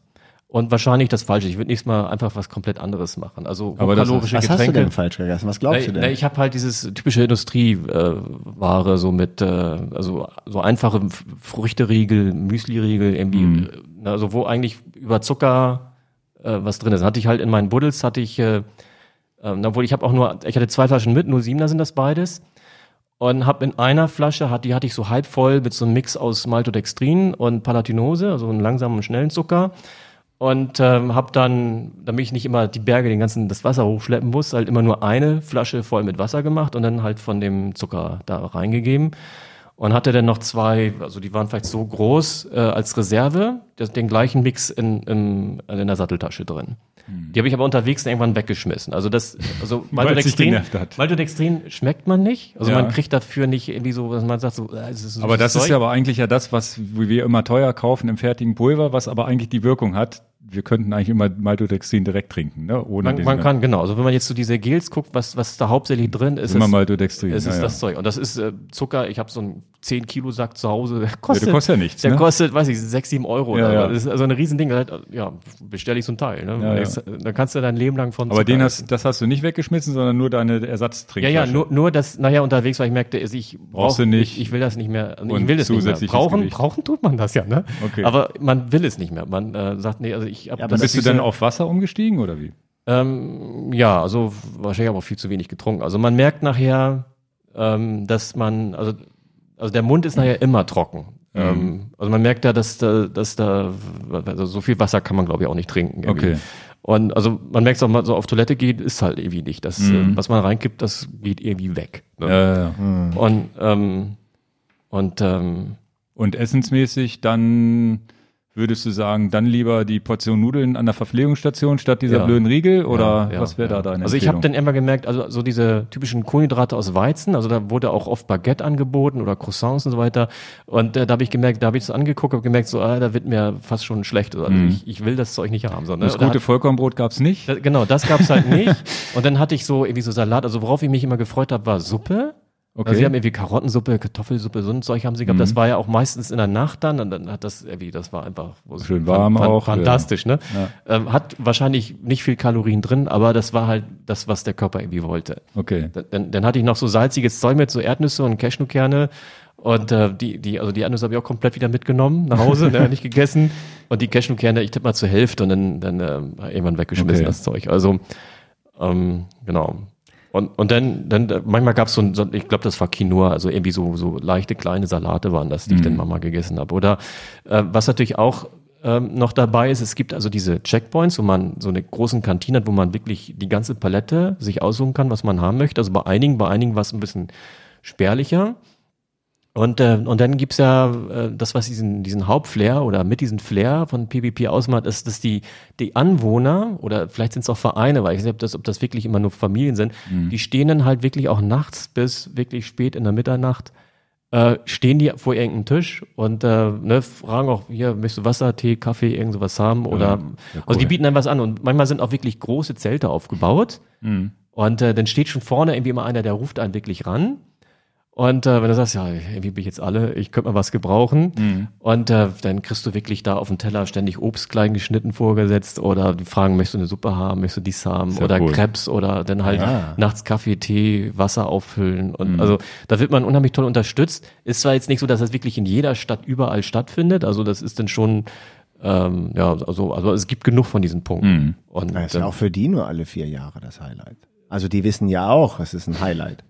Genau, also die, also wenn man, wenn man nachher da durch die Gegend fährt, dann ist, also ich weiß nicht, ob es dann jeder Zweite ist oder jeder Dritte, der dann äh, klatscht und äh, Bravo, Bravo rufen sie dann immer. Also da diese, diese Anfeuerung der Fahrer ist, ist klasse. Oder am Tag, da- machen, also das sieht echt so aus, die machen Ausflug mit dem Auto irgendwo an die Straße, wo man vielleicht schön gucken kann, wo die Leute den, langsam den Berg hochkriechen, bauen da einen Tisch auf, Ne? Und dann stehen die da und gucken sich das an, den ganzen Tag lang und klatschen und freuen sich. Oder einer, der hat dann Fotos super. gemacht, kommst du dann und die filmen ein und machen Fotos und und äh, ne, also die, da merkt man, diese Nation hat da irgendwie einen, einen tollen Bezug zu. Also das, das ist natürlich dann. Herrlich. Ja, ich, ich find's auch. Ich fand's grandios herrlich, ja. Ja, also ein, ein Erlebnis, ja, also ein wirklich klasse Erlebnis, denke ich. Ja, genau. Also War es, war es dein bestes Erlebnis? Ja, ja, habe ich anfangs gesagt. Also das war bislang so, dass, dass ähm, also ich, man kann das, also ich, ich möchte das mal so erklären. Ähm, wenn man jetzt merkt, die Leute kommen immer wieder aus der ganzen Welt, aus wegen, also wenn du mal wegen, also ich will jetzt keine Länder nennen, aber wo man denkt, die Leute haben in der Regel da kein hohes Einkommen und die zahlen genauso viel für den Flug, wie wir zahlen und müssen ihr Fahrrad aufwendig einpacken und kommen dann äh, mit tollen Erwartungen hier an und äh, da sieht man auch deren Gesichter nachher an. Ne? So, ne? Also die kommen dann hier und, und die kommen dann immer wieder. Also das spricht ja schon dafür. Wenn die also so viel investieren an Zeit, also man muss ja ordentlich Zeit fürs Präparieren haben, für diese Qualifikation, ähm, ne? und dann ähm, musst du finanziellen Aufwand äh, betreiben, um hierher zu kommen. Du musst ja auch irgendwo hier Unterkunft finden. Das ist also das ist alles kein ganz günstiger Spaß, wenn man das nicht wirklich, ähm, ne? also und, und äh, ich finde, das spricht so dafür, dass man es gar nicht so mit Worte beschreiben kann, wie schön diese Tour ist. Also wenn diese Leute immer, immer wieder kommen, alle vier Jahre und sich so freuen. und, äh, und äh, gemeinsam mit allen auf diese Strecke gehen und, und ähm, ja, also das, Das ähm, heißt aber auch, dass es äh, neben der Organisation, was alles schön gemacht ist, auch landschaftlich ein echtes Highlight ist, was man so noch nicht gesehen hat, dass man sagt, okay, das ist auch wirklich was, wo man mal gefahren sein muss, einfach weil so die Eindrücke so toll sind, weil die Natur so toll ist, weil vielleicht auch das Meer, das Meer sieht man ja dann wahrscheinlich auch, ne? Man fährt ja hoffentlich bis ans Wasser ran und wieder zurück. Ja, ne? man, also es gibt die berühmte Brücke in Brest, da wohnen, da werden in der Regel bleiben die Leute da stehen und machen Fotos. Da sieht man Okay. so diese Trägersäulen im Hintergrund. Äh, ich war nun genau Mitternacht da, um 1 Uhr nachts. Also daher, ich habe das auch gesehen, aber ich bin nicht angehalten für ein Foto, weil da ist alles, Dunkel, alles schwarz. ja. Und man konnte dann, man fährt so über so, eine, so, ein- so ein Meerteil, wo man hinten sieht, da ist dann Brest Mhm. Und ähm, und fährt dann da seitlich rein. Also man fährt nicht ganz bis zum Ende, wo, wo nachher der Atlantik ist, aber man sieht so, so eine Art Fjord oder ich weiß nicht, wie das Mhm. da genau ist. Also man sieht dann Wasser auch in der Nacht. Und, ähm, und die Landschaft ist halt, ähm, ich weiß nicht, also kommt drauf an, wo man, was man kennt. Also wenn man das so nicht kennt, ist natürlich sehr interessant. Also erstmal durch die Herausforderung beim Fahren, beim Hochklettern, wie auch bei den Abfahrten.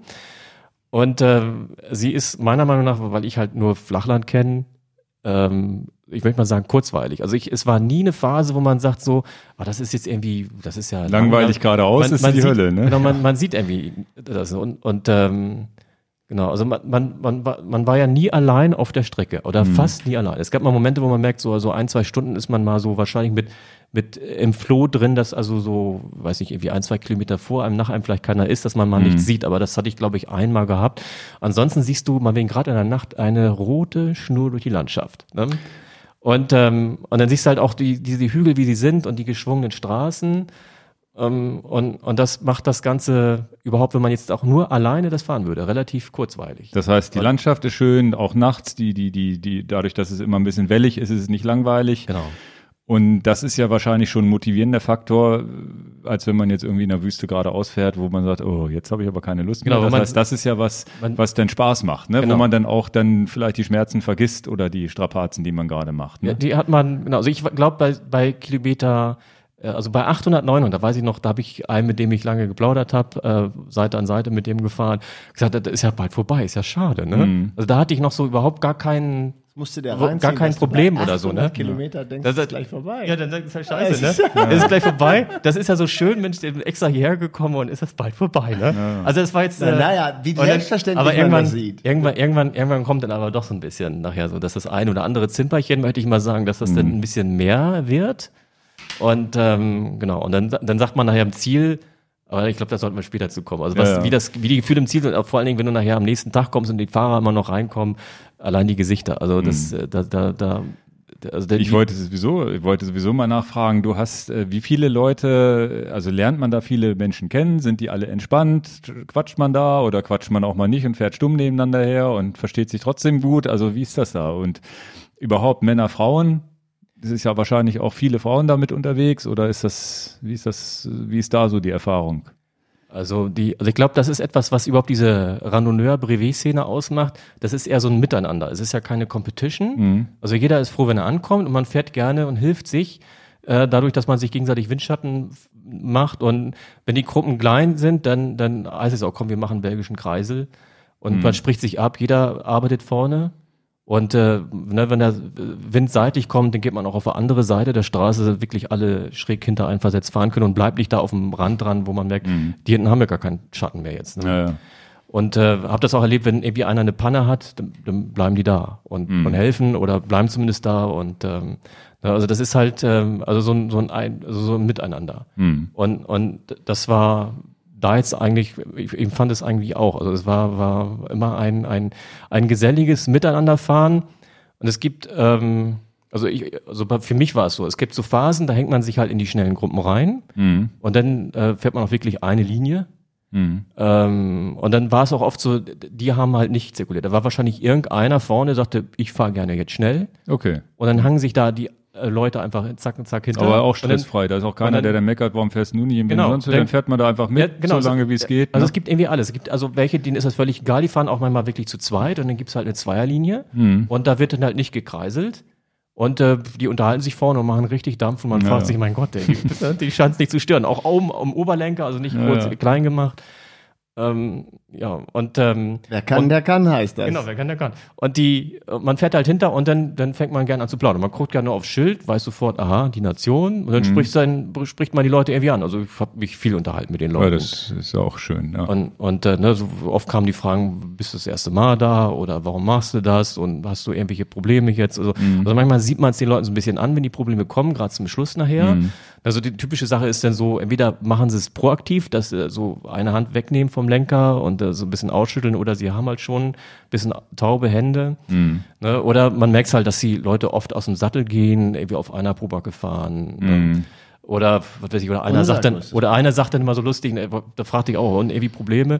Und meinte, na, Knie ist schon durch, hatte er gesagt. Ne? Und das ist wahrscheinlich schon taub gefahren. Also erst Probleme bekommen und irgendwann, irgendwann betäubt sein. Oder? Ja, ja. Und dann, ähm, dann, die knallen dann ja einfach weiter. Die Und Leute. das Sattelsitzen, war das bei dir ein Problem oder konntest du das gut durchhalten? Also ich hatte, eigentlich habe ich vier Probleme ausgemacht. Also eine hatten wir ja schon, das war die Kälte, ne? Ja. Weil fa- einfach eine Sache nicht mitgenommen, habe ich bitter bereuen müssen. Ne? Man musste halt frieren. Und dann ähm, hat aber oft genug ein bisschen Antrieb gegeben. Also ich wollte zum Beispiel mal schlafen in einem äh, Checkpoint und der war halt komplett kalt. Da war, da war nichts warm. Einige waren halt echt ge geheizt, da, da wollte ich gar nicht schlafen. Ich wollte mich nur mal hinlegen, Rücken gerade machen und zack war ich weg, eine Stunde. Und bei anderen, da war ich echt, da war ich richtig müde und wollte schlafen und da lagen auch die Leute, die liegen sich einfach auf den Fußboden. Da ist kein Teppich, kein gar nichts, man legt sich hin. Ja, das habe ich schon mal gehört. Dann, Und- egal, man genau, schläft also- dann überall. Naja, ne? viele bist. hatten so eine Rettungsdecke mit, hatte ich auch, diese Silber-Gold-Folien, diese ganz dünnen, die man im Auto hat, äh, hatte ich eine mit und brauchte man aber eigentlich keine, weil die liegen überall rum nachher. Die liegen in der Landschaft rum und die liegen auch auf den Checkpoints nachher rum. Da hat man sich einfach eine genommen und äh, da, da sagte nur eine Mitfahrerin, die ich da, äh, mit der ich zusammen da unterwegs war, dann, ähm, naja, da, da, da schwitzte gleich drunter. Ne? Und dann war auch so, du bist ja aufgeheizt, legst dich drunter und dann merkst du, pff, sofort feucht. Ne? Und dann, aber es ging. Also so Powernapping, also wer Schlafprobleme sonst hat, äh, nach so einer oder bei so einer Tour, der löst sich Da das alles man auf. dann, ne? man, Ja. man schläft sofort. Also, also ich hatte auch, also geplant hatte ich ja ähm, den ersten Stopp in, in Brest, wirklich einmal zu schlafen und habe mir dann während der Fahrt so einen Warm Shower gesucht dafür, dass ich alleine bin. Allein auch schon, äh, weil ich mein, mein Akkuzeug laden wollte. Ich hatte Kameras mitgehabt und, und die Lichter und habe gesagt, naja, dann will ich da irgendwo auf so einem Checkpoint, dass da irgendwie an Steckdose hängen, dann kann ich unruhig oder schlafe ich wahrscheinlich unruhig, weil ich denke, wenn das Zeug nachher nicht mehr da ist, dann habe ich Probleme weiterzukommen. Ne? Ohne Licht darfst du nicht fahren, holen sie dich von Ja, der ja, Strecke. okay. Ne? Warm Shower, das nochmal dazu sagen, für Leute, die das nicht kennen, das ist doch so auch so eine App oder irgendwas, wo Leute sagen, ihr könnt bei uns übernachten, ne? Oder die zumindest für Radreisende, glaube ich, speziell für Radreisende ihre, ihre Wohnung öffnen und sagen, hier, für eine Nacht kein Genau, Problem. also, ne? also es ist äh, für, also man kann so das kurz beschreiben, wer es nicht kennt, das ist Couchsurfing von Fahrradfahrern für Fahrradfahrer. Genau. Ja. Also es ist, genau, früher gab es mal eine App auf dem Handy, die ist zurzeit aber nicht connect, connectbar zum Server. Okay. Man muss dann über den Server gehen und dann hat also auf die, über deren Webseite einfach, ne? Genau. Oder? Okay. Oder, oder mir sagt auch einer, äh, dass der einfach dann irgendwo klingelt und sagt, Mensch, kann ich bei euch mal ein paar Stunden schlafen? Ne? Das- das kannst nicht du, dein Ernst. das kannst du aber nicht um zwei Uhr nachts machen. Deswegen gesagt, Ja, nee, dann, okay. dann frage ich mal vorher, ich habe mir so ein paar Punkte rausgesucht und, und habe dann äh, nach dem Start, weil, weil äh, da habe ich auch überlegt, so oder auch andere gefragt, die schon länger das machen, so ist das eigentlich, gilt das noch als äh, unsupported, wenn ich wenn ich während ich fahre diese Requests raushaue, so nach dem Motto, darf ich da irgendwo jetzt eine Pause machen bei dir? Und dann, dann ist es okay, also darf man machen. Also wenn man es jetzt vorher machen würde, tippe ich mal, äh, gilt das eigentlich nicht mehr als äh, unsupported Rennen. Und äh, so habe ich es halt gemacht, vorher präpariert, den Text, ne, und einfach dann auf dem Handy so Cut, Paste, Cut, Paste, äh, da die Requests rausgehauen und dann gebeten per WhatsApp um Rückmeldung und dann blub, blub, blub kam dann auch ruckzuck die Rückmeldung. Die hätten sich alle gefreut und man hat auch gemerkt, man war nicht alleine, weil die haben gesagt, ja, sind schon viele Anfragen, aber wir werden noch ein Plätzchen für dich finden. Das ist Also, super. ähm, und ähm, das ist wirklich super. Genau. Und jedenfalls, äh, aber jetzt mal wegen, wegen, ähm, also wie man jetzt überhaupt so schläft, also ähm, oder wie diesem schnell einschlafen, deswegen kam ich da drauf. Also ich war dann in Brest und habe mich völlig vertan. Ich habe gesagt, Mensch, kann ich denn bei dir übernachten? Und habe überhaupt nicht geschnallt vorher, dass ich da ja in der Nacht erst ankomme. Ja, ja, weil du gesagt hast, du genau. Und warst Mitternacht ich, da. Genau, und dann habe ich dann, als ich merkte, ja, das ist ja noch, das werde ich ja nicht schaffen, zu normaler Zeit, mal wegen bis mal wegen 10, 11 Uhr würde ich sagen, kann man vielleicht noch Leuten zumuten, dass man dann klingelt und sagt, hier, jetzt äh, komme ich gern zu euch rein. Und hab denen geschrieben, nee, also tut mir leid, ich schaffe das ja erst nach Mitternacht. Ich werde schon was finden. Sowas habe ich ihm dann per WhatsApp zurückgeschickt. Und dann, dann sagte der aber, nee, dein Bett ist gemacht. Ähm, komm her, ne, ich habe mein Handy am Bett, klingel mich an, ich mache dir die Tür auf und lass dich rein. Ne? Und dann bin ich da, also wirklich äh, Viertel nach eins, also was äh, da angekommen. Das war schön, der war irgendwie 200 Meter neben dem offiziellen Track entfernt. Und dann, Cool. äh, genau, aber das, was das so kostet allein, also die, äh, weil wegen jetzt, ich verlasse den Track, fahr zu dem hin, ne, dann bis er dann mich rein hat, dann muss ja das Fahrrad irgendwo hingestellt werden, dann äh, nimmst deine Taschen ab, gehst nach oben, dann sagt er dir noch vielleicht ein paar Sachen hier, wenn du noch was essen willst, haben wir gleich Essen immer angeboten oder falls du duschen willst, da und da. Und ich sagte, nee, ich, ich will nur schlafen, ne? Das ist das Einzige, was ich will. Und dann hat er einem das Zimmer gezeigt und äh, na, dann legst du dich halt hin. Ähm, also der Stecker ist nach einer Minute gezogen. Ne? Dann, Das glaube ich du. sofort. Ich bin da. Das Und dann war das noch, er fragte, wie lange willst du bleiben? Und dann habe ich gefragt, naja, wann stiegst du denn auf? Und dann meinte er, ja, 6 Uhr. Und dann ich, ja, passt ja hervorragend. Also vier Stunden, also viele sagen so, drei bis vier Stunden Schlaf ist äh, wohl ein Fenster, wo der Körper sich richtig gut erholen kann. Alles mehr ist unnötig. Ne? Und kürzer ist dann uneffektiv. Und dann, dann ähm, naja, und jedenfalls äh, war ich dann mal wegen jetzt mal wegen um 1 Uhr da oder kurz nach eins und bist alles fertig, bis du wirklich im Bett liegst und dann wirklich sagst, ab jetzt beginnt der Schlafensprozess, wo der Körper dann halt irgendwie was äh, regenerieren kann. Ähm, dann wächst du dich oder wirst halt geweckt um sechs, hast deine vier Stunden Schlaf oder viereinhalb war das. Ähm, ja, dann, dann äh, bietet er Frühstück an, man unterhält sich noch ein bisschen, fährt dann wieder zurück zum Track, dann zum Checkpoint, macht da dann äh, seine, seine Karte stempeln und, und so ein paar Sachen. Und wenn man dann aus Brest rausfährt, dann merkt man, oh, das ist jetzt, äh, ich habe dafür siebeneinhalb Stunden verbraucht. Ne? Also diese, dieses äh, von bis, also wer jetzt, äh, wer, wer das, also, also das lässt sich, glaube ich, viel besser äh, ökonomisieren, dass man, dass man also den Zeitpunkt, bis man wirklich schläft, ganz, ganz kurz hält. Also Und einfach wenn man- hinlegen, schlafen, Schlaf- nicht genau. quatschen, kein Frühstücken machen. am nächsten Morgen, Ja, auf dem Rad essen. Ja, ja, das, also ich glaube, das sind so die, die TCR-Leute, die machen dann sowas. Ja, okay. Biwak sagt, ne, die sagen, ich mache dann wirklich, äh, ich äh, schlaf jetzt. Und, und also eine andere Taktik war zum Beispiel, die andere Leute gemacht haben, die sagen, ich fahre die Nacht durch, weil da ist eh schwierig mit Schlafen, ist ja kalt. Und in den Hallen ist voll, ob man da schlafen kann, weiß man nicht. Und die haben dann halt, am Tag war ja schön warm. Also am Tag konntest du dich einfach auf der Wiese ich ballern. sehe einfach auf der Wiege, Wiese mit ein bisschen Sonne und schon ja, genau. kuschelig. Und dann, dann, das war total schön. Also das ist wie Picknick da im Grün. Es ist, es ist herrlich, also genau die richtige Temperatur zum Pennen. Auch eine gute Idee. Und dann haben einige gemacht, die fahren dann, die schlafen am Tag dann einfach. Also müde genug ist man, dass man das kann.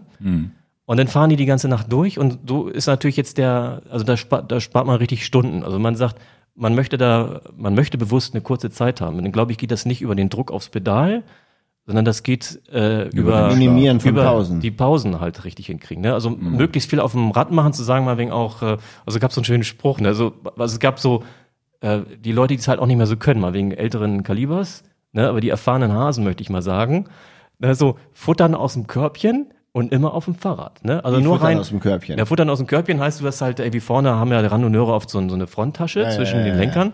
Da ist halt ordentlich was drin und dann futterst du dann während der Fahrt, also machst halt alles auf dem Fahrrad. Ja, ja. Ne? Okay. Auf dem Fahrrad essen und so wie du runtergehst, dann ist Speed angesagt, so ne, schnell zum Stempeln Schlafen, und dann wieder rauf. weiter. Ne? Und ja, schlafen tun die glaube ich nicht. Ach so, auch nicht, okay. Das würde für mich nicht funktionieren. Da bin, das würde nicht. Also so, so denke ich mal, hat jeder so eine Strategie und die Strategie, denke ich mal, die ändert sich auch. Man merkt Während so, der dass- Fahrt wird sich das, das- schon ändern, ne? Das funktioniert. Ja, man, ich, man kann ja was planen und man kann dann gucken, äh, haut das hin mit einem? Also gibt Ja. der Körper das her, den man hat? Oder sagt man sich, nee, das, äh, bei mir funktioniert das nicht, wie der andere das hingekriegt hat? Und ähm, ja, also es gibt noch einen, einen anderen Weg. Also wenn man jetzt wirklich ähm, also maximal wenig Zeit, also minimal Zeit sozusagen verbrauchen möchte dafür, dann gibt es noch einen Weg bei der PvP, dass man ein äh, Support, äh, also so einen Supportwagen sozusagen hat, einen eigenen. Also in der Regel waren das immer Leute, die haben einen Wohnwagen, da ist dann die Frau Ist das? Wohnwagen. Ja, ja, das muss man allerdings anmelden. Und dann, ähm, da, da, also die, ich würde mal sagen, das ist so ein bisschen Vorteil haben die Leute. Also die haben dann Ja, klar. die haben, also das ist äh, aber strengen Regeln unterliegen. Also diese, diese, diese Karawane, die dann da ist, die fährt auf, Para, die fährt auf Parallelstraßen. Also die dürfen nicht auf den offiziellen Track rauf. Da wo die, weil, also die haben ganz bewusst äh, Straßen ausgewählt, wo ganz wenig Verkehr ist. Und das war auch so. Also es war extrem wenig Verkehr. Also wir waren fast immer nur so als Fahrradfahrer unterwegs und ab und zu mal ein Auto. Und dann gab es so ein paar Strecken, da mussten sie wahrscheinlich dann normale Landstraßen nehmen, wo wirklich auch Verkehr war, regelmäßig Autos und LKWs vorbeifuhren. Aber die haben es halt wirklich minimiert, dass das äh, Klasse ging mit, äh, dass man alleine unterwegs war. Und so mussten halt auch diese, diese Supportwagen, also in der Regel Wohnwagen, Wohnmobile, auf, dem, auf irgendeiner anderen Straße. Sie haben auch eigene Routen dafür bekommen, so habe ich mir erzählen lassen. Mhm. Und die müssen dann eine Nummer in ihr in, ihr, in ihren Wagen, was auch immer sie da haben, reinkleben und die dürfen im Umkreis von fünf Kilometer, meine ich, war das, dürfen sie dann auf den Dreck rauf. Also da, da wurde denen angegeben, also auf den und den Straßen, da dürft ihr dann stehen. Und da sind dann halt die Nummern und der Fahrer und äh, ähm, also der, der, der Rider, der, der Fahrradfahrer und der Autofahrer, die, die, das hat man vorher angemeldet. Und ähm, ja, und dann kann derjenige, der geht halt zum Stempeln und geht dann sofort zu seinem Supportler und stellt sein Fahrrad dann an den Wagen und geht rein, legt sich hin, schläft. Oder lässt sich die Beine massieren, irgend sowas halt. Ne? Und der, der, der Rest wird dann vom Supporter gemacht. Das heißt, der füllt ihm die Flaschen auf und seine, seine was auch immer, ähm, ne, packt ihm die Kleidung, die er dann nicht braucht, weg. Also wenn es mal wegen regnen würde, nasses Zeug weg, trockenes Zeug rauf aufs Rad. Und äh, mal wegen Akkus. Stimmt, der hat ja einen Akkus, rollenden ne? Koffer dabei. So, so dicke Akkus für, für dicke Lampen trägst du halt nicht nacht, tagsüber rum, sondern die hast du halt nur nachts auf dem Fahrrad. Oder Werkzeug hast du nur Minimalausrüstung und die Spezialsachen hast du halt dann alles auf dem, auf dem Hänger. Oder meinetwegen nimmst du einen, einen Schlauch oder sowas mit und wenn der knallt, dann, dann sagst du ja, ich krieg Nachschub. Und ich habe drei Schläuche mitgenommen. Ne? Ich habe zum Glück keinen einzigen Platten gehabt.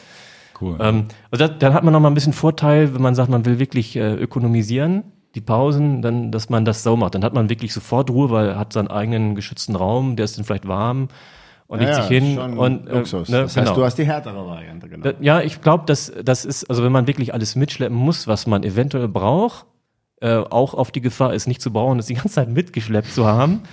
Ähm, das ist irgendwie so die, die, die wahre Fahrt, möchte ich mal so sagen. Also für Ja, mich, ne, jetzt hört sich für so. mich auch echter an. Ne? Aber wir haben es ja auch, Trondheim Oslo haben wir auch mit Support gemacht. War auch Absolut, gut. Ne? das war Ja, auch schön. Genau. Also wenn es Aber alle weil wir auch Angst hatten. Wir haben gedacht, naja, wir machen das jetzt nicht einfach so, weil wir auch nicht wussten, was uns da passiert. Dann dachten wir, naja, zur Not so ein Auto dabei zu haben, ist ja nicht doof. Ne?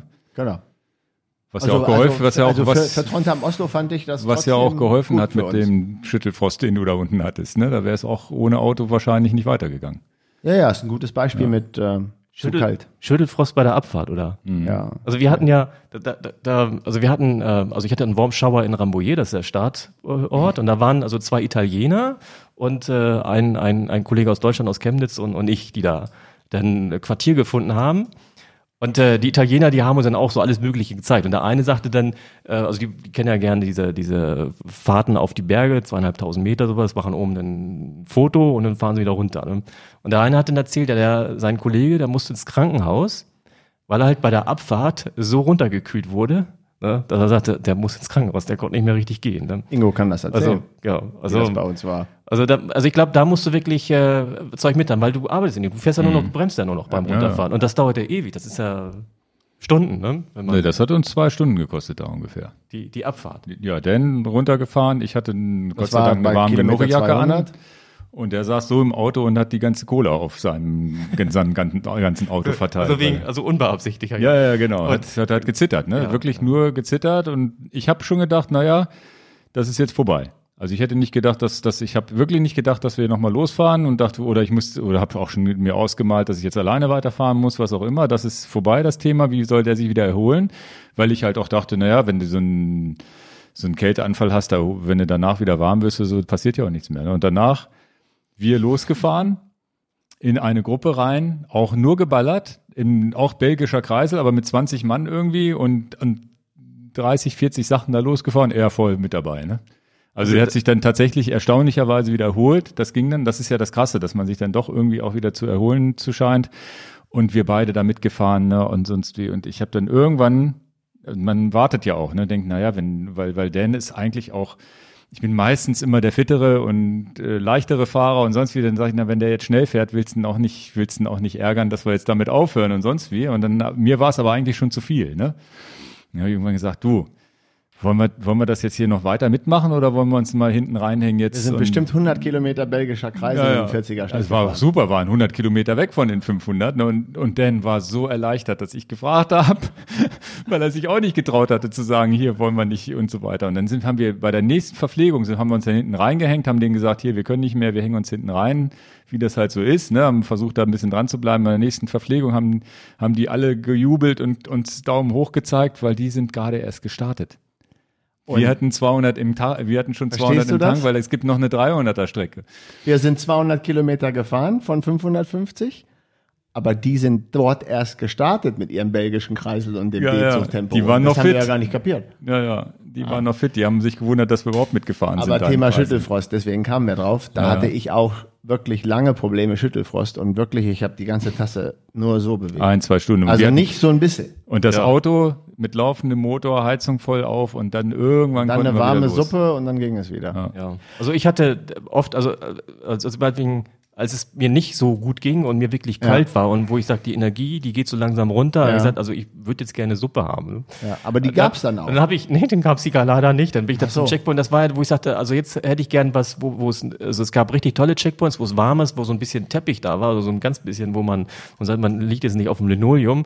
Wo ich sagte, jetzt muss ich mich mal hinlegen und ich will eine Suppe vorher haben und es soll ein bisschen warm sein. Was war das? Ne? Das war gerade der Checkpoint, wo es einfach nur kalt war, wo nur so belegte Brötchen da waren.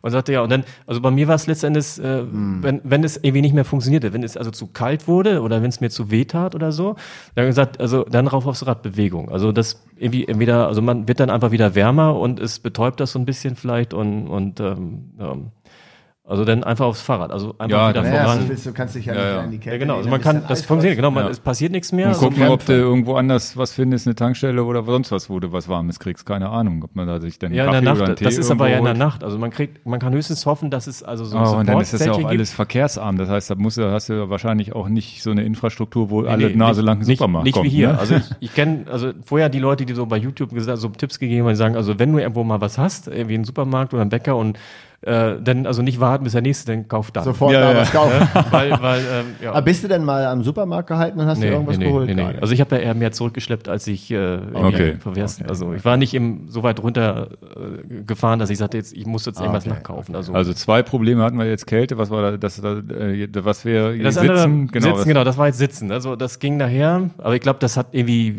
jeder, also, also na jeder kann man vielleicht nicht sagen, aber ähm, also ich hatte zumindest Probleme mit dem Sitzen irgendwann bekommen. Also Ich glaube, das kriegt man wirklich nach gewissen, also ich glaube, das verschiebt sich irgendwann, aber nach, Ja. äh, wir hatten es, glaube ich, Ja. nach 400, 300, 400 Kilometern das haben wir auch. wir Eigentlich den- können wir genau sagen, so bis 400 Kilometer war es erträglich und die letzten 150 bei unserer Tour, wir waren ja, also wir sind ja so klein mit Hut, mit 550. Ne? ja, ja. Aber die letzten 150 waren für Ingo genauso wie für mich, für den Popo. Und wenn man dann wahrscheinlich, so wie du, ein paar Katastrophal. 600er gefahren ist, verschiebt sich das wahrscheinlich ein bisschen nach hinten, aber ich glaube, ganz vermeiden lässt sich es nicht, ne? ja, oder man bis fährt wo warst viel. du denn Schmerz? Also ich war, also ich habe bei, bei, ich würde sagen, die ist zwischen 800 und 900 so. Da, Was? da war eigentlich alles, alles supi. Und äh, ja, ist dir, und dann- klar, ist dir klar, wenn jemand hört, bis 800, 900 Kilometer war alles supi, was, ja, ja, ich, ich höre erstaunt mit, zu. Mit der Erwartungshaltung, die man jetzt daran haben kann. Ne? Also jedenfalls da habe ich null, null Problem am, am Gesäß gemerkt irgendwie so. Und, und also ich hatte halt vorher ordentlich äh, Zinksalbe raufgemacht Zinksalbe. und ähm, also so richtig alles, alles richtig voll. Und habe aber nicht, nicht nachgecremt. Also irgendwie sagte, oh, ich muss mal stoppen, äh, ich muss mal nachcremen. Und ich hatte dann das, äh, also das war jetzt eigentlich auch ein Fehler, der fällt mir jetzt so ein bisschen ein, oder den hatte ich, nee, den habe ich unterwegs auch schon gesagt. Das ist so eigentlich der vierte Fehler. Organisation des Zeugs auf dem Fahrrad. Weil, weil dann hatte ich, äh, ich hatte zwei so kleine Pötte mit Zinksalbe mir gefüllt, ähm, so für eine Portion sozusagen. Diese weißen mit rotem Deckel von der Apotheke oder was hast du gemacht? Ja, so einfach so kleine Döschen hat meine Frau gegeben und Okay. da, da passt halt auch nicht was rein. Ähm, so viel, dass man halt einmal sich da alles äh, mit eincremen kann. Ne? und jedenfalls, äh, und das Ding war in dem, in der, in der Satteltasche, in dem, in der Innentasche, ganz unten drin. Und dann Das hatte ich heißt, dann, kein dann, Bock, es Genau, rauszuholen. ich hatte einfach dieses Ding, ich hatte keinen Bock da jetzt, das da rauszuholen. Ich sagte, eigentlich brauche ich es nicht so, ne? Also eigentlich ist es nicht so das Problem. Also irgendwann war es das Problem mit dem Sattel so, man hat dann beim Fahren war das eigentlich nie das große Problem. Also äh, und irgendwann so ab dieser 800, 900 Grenze war es dann so, da setzte man sich dann in den Sattel und merkt man, aua, ne? So, das tut jetzt, also diese, da wo die, wo die, ähm, wie nennt man das, die Höckerknochen Die durch die Höcker, Haut ja. gehen, auf den Sattel, also da merkt man, aua, das sticht so ein bisschen so, ne? Das ist so, äh, so Also, so, es ist, eine also es Haut, ist wirklich, ist eine Hautirritation, Also, aber oder ist das, das ist äh, wirklich- auch am Knochen? Also es ist wirklich so, so ein, ein, also ich will ja nicht sagen Schmerz, aber es ist so ein bisschen Aua. Ne? Mhm. Und, ähm, und dann, äh, und dann, also wenn du dann aber fünf Minuten fährst, dann ist es weg. Also dann Okay, merkt man ja, nur noch ja. so, es ist so ein, so ein bisschen, also man merkt ein Gefühl da, sagen wir mal so. Mhm. Ähm, es ist jetzt nicht taub und, und ähm, also man jetzt äh, was ich das ist natürlich jetzt, ich weiß nicht, ob das jetzt so ein Thema für ist, aber Ja, das haben wir letzte, im letzten, äh, einer der letzten kannst- Folgen gerade besprochen, wo es um die Sättel geht, haben wir die da. alles sagen, was du da war das willst. noch viel intimer, was wir da besprochen haben, als Also, das, was wir jetzt hier gerade Ansonsten haben. helfe ich dir Mit dem passenden Begriff. Also okay. Also jedenfalls, äh, die Haut wird da dann nachher dunkler. Also man jetzt guckt so, das sind, das sind hinterher, also es war anderthalb Tage ungefähr, wo man merkt, das ist so, so ein grauer Schatten auf der Haut, da wo man jetzt den Kontakt zum Sattel hatte. Wie kannst du dich selber am Arsch angucken? Mit dem Spiegel. ja klar. Spiegel. Dann hat man ja gemerkt, also der Körper ist Das danach- heißt, da ist tatsächlich äh, ein blauer, ein bisschen Bluterguss oder, Nee, nee, oder ist nee, das Schatten, die Haut also einfach? Schatten, grau, also es ist grau. Also tatsächlich, also ich kenne das ja auch bei langen Fahrten, man hat eine Hautirritation, das ist ein bisschen gerötet, das ist tatsächlich unangenehm, sich hinzusetzen. Das wird von Mal zu Mal besser, je länger man fährt. Das heißt, du, deine Grenze ist bei 800, meine ist jetzt so 300 oder dieses äh, Alpextrem da, das hat mich alles nicht gestört, ne?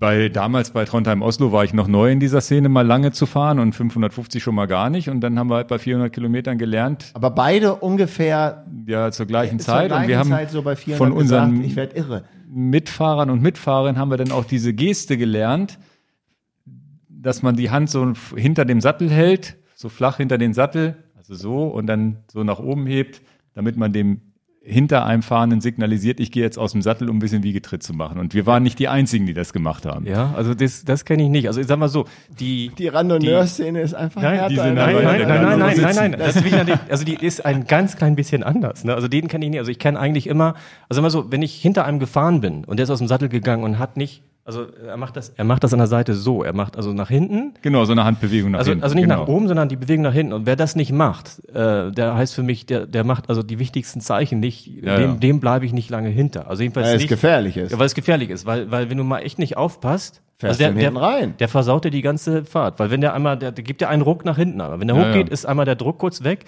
Das gibt einen kurzen Moment nach hinten.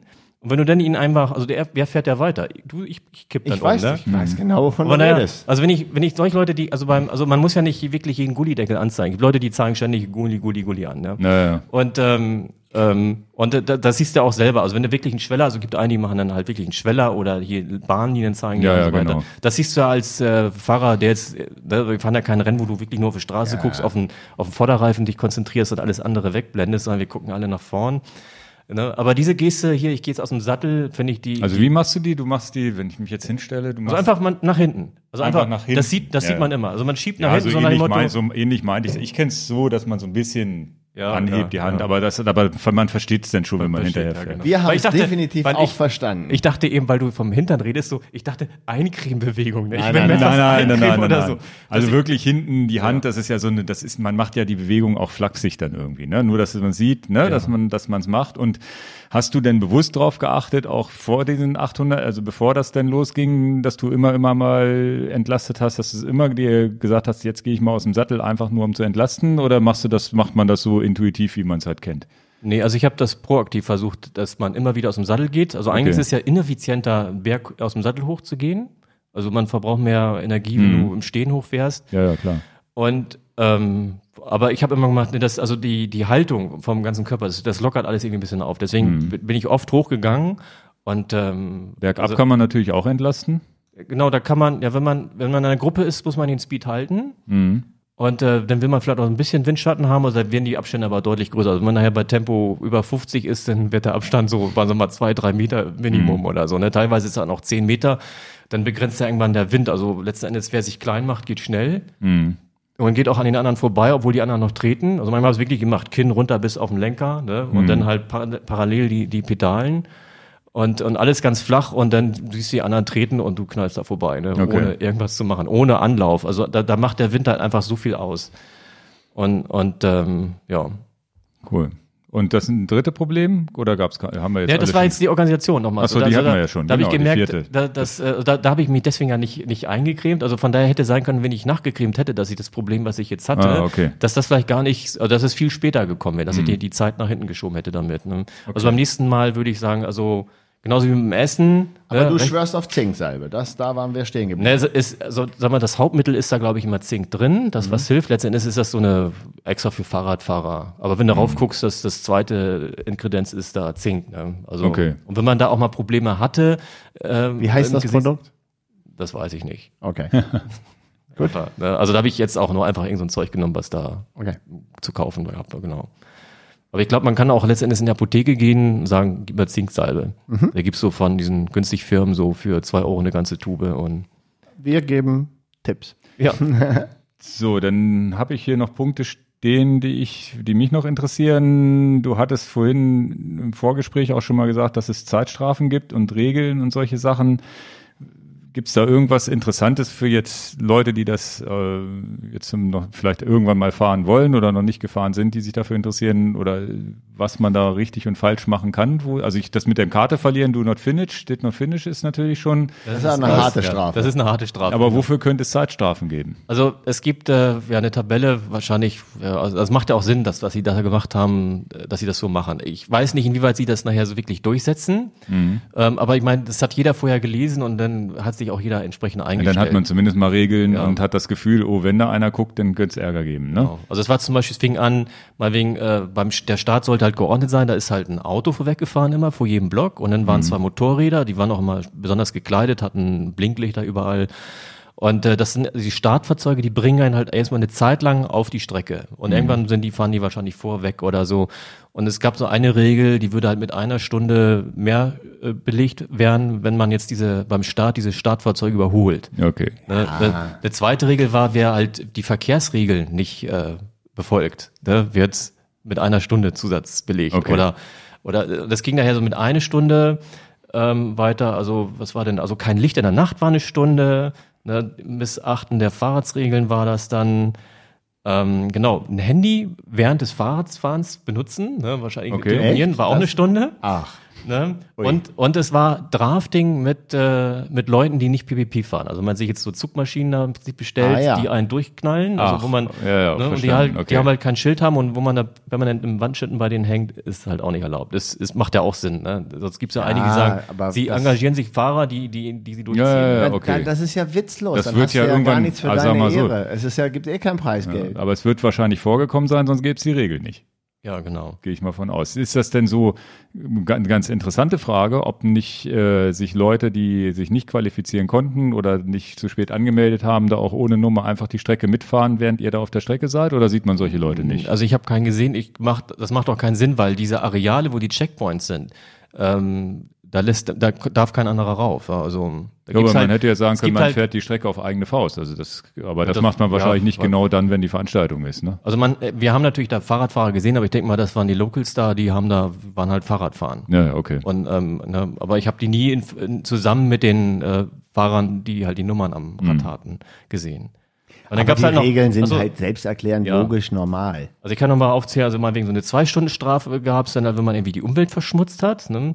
Hm, ist ähm, auch gut, ja. Oder es, es gab halt diese Weste hier, die haben wir, die haben wir Hier ist die liegen, Weste, genau. die wollte ich noch zeigen, aber Also da das sind wir äh, drüber genau. weggekommen. Mit Das der, mit der Anmeldung hat jeder so eine Weste bekommen. und die musstest du nachts tragen. Und die, man musste sie halt nachts tragen, wer das nicht gemacht hat, der hat dann halt eine, eine, eine Strafe kassiert. Aber die haben auch alle angehabt letzten Endes. Macht auch Sinn und vor allen Dingen, das Ja, war auch ein ja. schönes Bild, wenn man in der Nacht äh, wie weit weg Leute sah. Ähm, Licht kann alles möglich sein, irgendwie Mhm. irgendein Fahrzeug. Ne? Aber man sah dann immer diese beiden Streifen, diese reflektierenden Streifen, wusste sofort, das sind PvP-Leute. Ne? Ja. Okay. Und ähm, genau, und es gab auch noch eine extra St- Strafe, wer also, weil, weil viele hatten ja so eine Sitzräder, Liegeräder oder Velomobile ähm, oder tragen einen Rucksack und wer also irgend sowas macht und damit ja die Weste verdeckt, wird auch eine Strafe bekommen. Ähm, also das heißt, er musste irgendwas machen, dass es nach hinten genug reflektierendes Material gab. Dass er irgendwie immer. Ach so, das heißt, wenn ich jetzt ein Liegerad habe und das nicht geht, dann muss ich mir halt einfach was aufs Rad kleben. Ja, Also ich Ja, weiß nicht, die was sie machen mussten. machen. Ja, ich weiß nicht. Also zumindest mussten die irgendwie sich was ausdenken. Wie das aussah, weiß ich nicht. Das Problem hatte ich ja nicht. Kannst Und- ja die Okay. Weste über den Rucksack Ähm, aber jedenfalls gab, wer da, wer da dich, sich drum gekümmert hat, das Ding nur angezogen hat, dann in den Sattel reinging, äh, wo man nichts mehr sah. Ne? Ja, Ah, Okay, verstanden. Okay. Genau. Also Sicherheit ist ja auch ein nachvollziehbarer Aspekt. Genau. Und dann, ähm, und dann gab's halt diese Support-Sache. Also da wurden die Strafen auch drakonisch höher. Also fünf Stunden gab's dann dafür. Also es gab also noch eine Regel. Also wenn man jetzt den, den, äh, den Organisatoren oder den Helfern der Organisatoren irgendwie nicht Folge leistet, wenn die Ansage geben, dann, dann gab's auch Zeitstrafen. Und äh, also ich habe zum Beispiel einmal erlebt, da, da stand dann einer, er hat dann irgendwie einen angehalten, weil der hatte so eine Art Hornlenker gehabt. Also vorne zwei Hörner, wahrscheinlich war das nicht im Reglement und er hat dann gesagt, hier komm mal runter und hat sich das an, ich bin dann aber weitergefahren, aber habe schon gemerkt, dass dann der Kontrolleure auch wirklich sagen, hier komm mal her und das gucken wir nochmal an, ob das wirklich das Rad ist, Mhm. mit, mit dem du da zum Bike-Check gegangen bist oder so. Ne? Okay. Ja, und dann ist halt, wer, wenn zum Beispiel Support gegeben wurde auf der Strecke von nicht registrierten Fahrzeugen, fünf Stunden. Ja, aber das ist ja auch klar Ne? kommuniziert. Das passt ja dann irgendwie, ne? Oder wenn, oder wenn ein, ein Fahrzeug, ein registriertes Fahrzeug auf der Strecke war, außerhalb dieser fünf äh, Kilometer Zone vom Checkpoint. Doch, die Regeln sind Gab, doch klar. genau, also so, da gab es so eine Liste mit diesen, mit diesen Okay. äh, Strafen da. Und du hast keine bekommen. Äh, nein, also ich habe auch keinen, ich Ist habe auch ganz keinen, geschockt. keinen, keinen gehört, der eine bekommen hätte oder Okay. so. Also?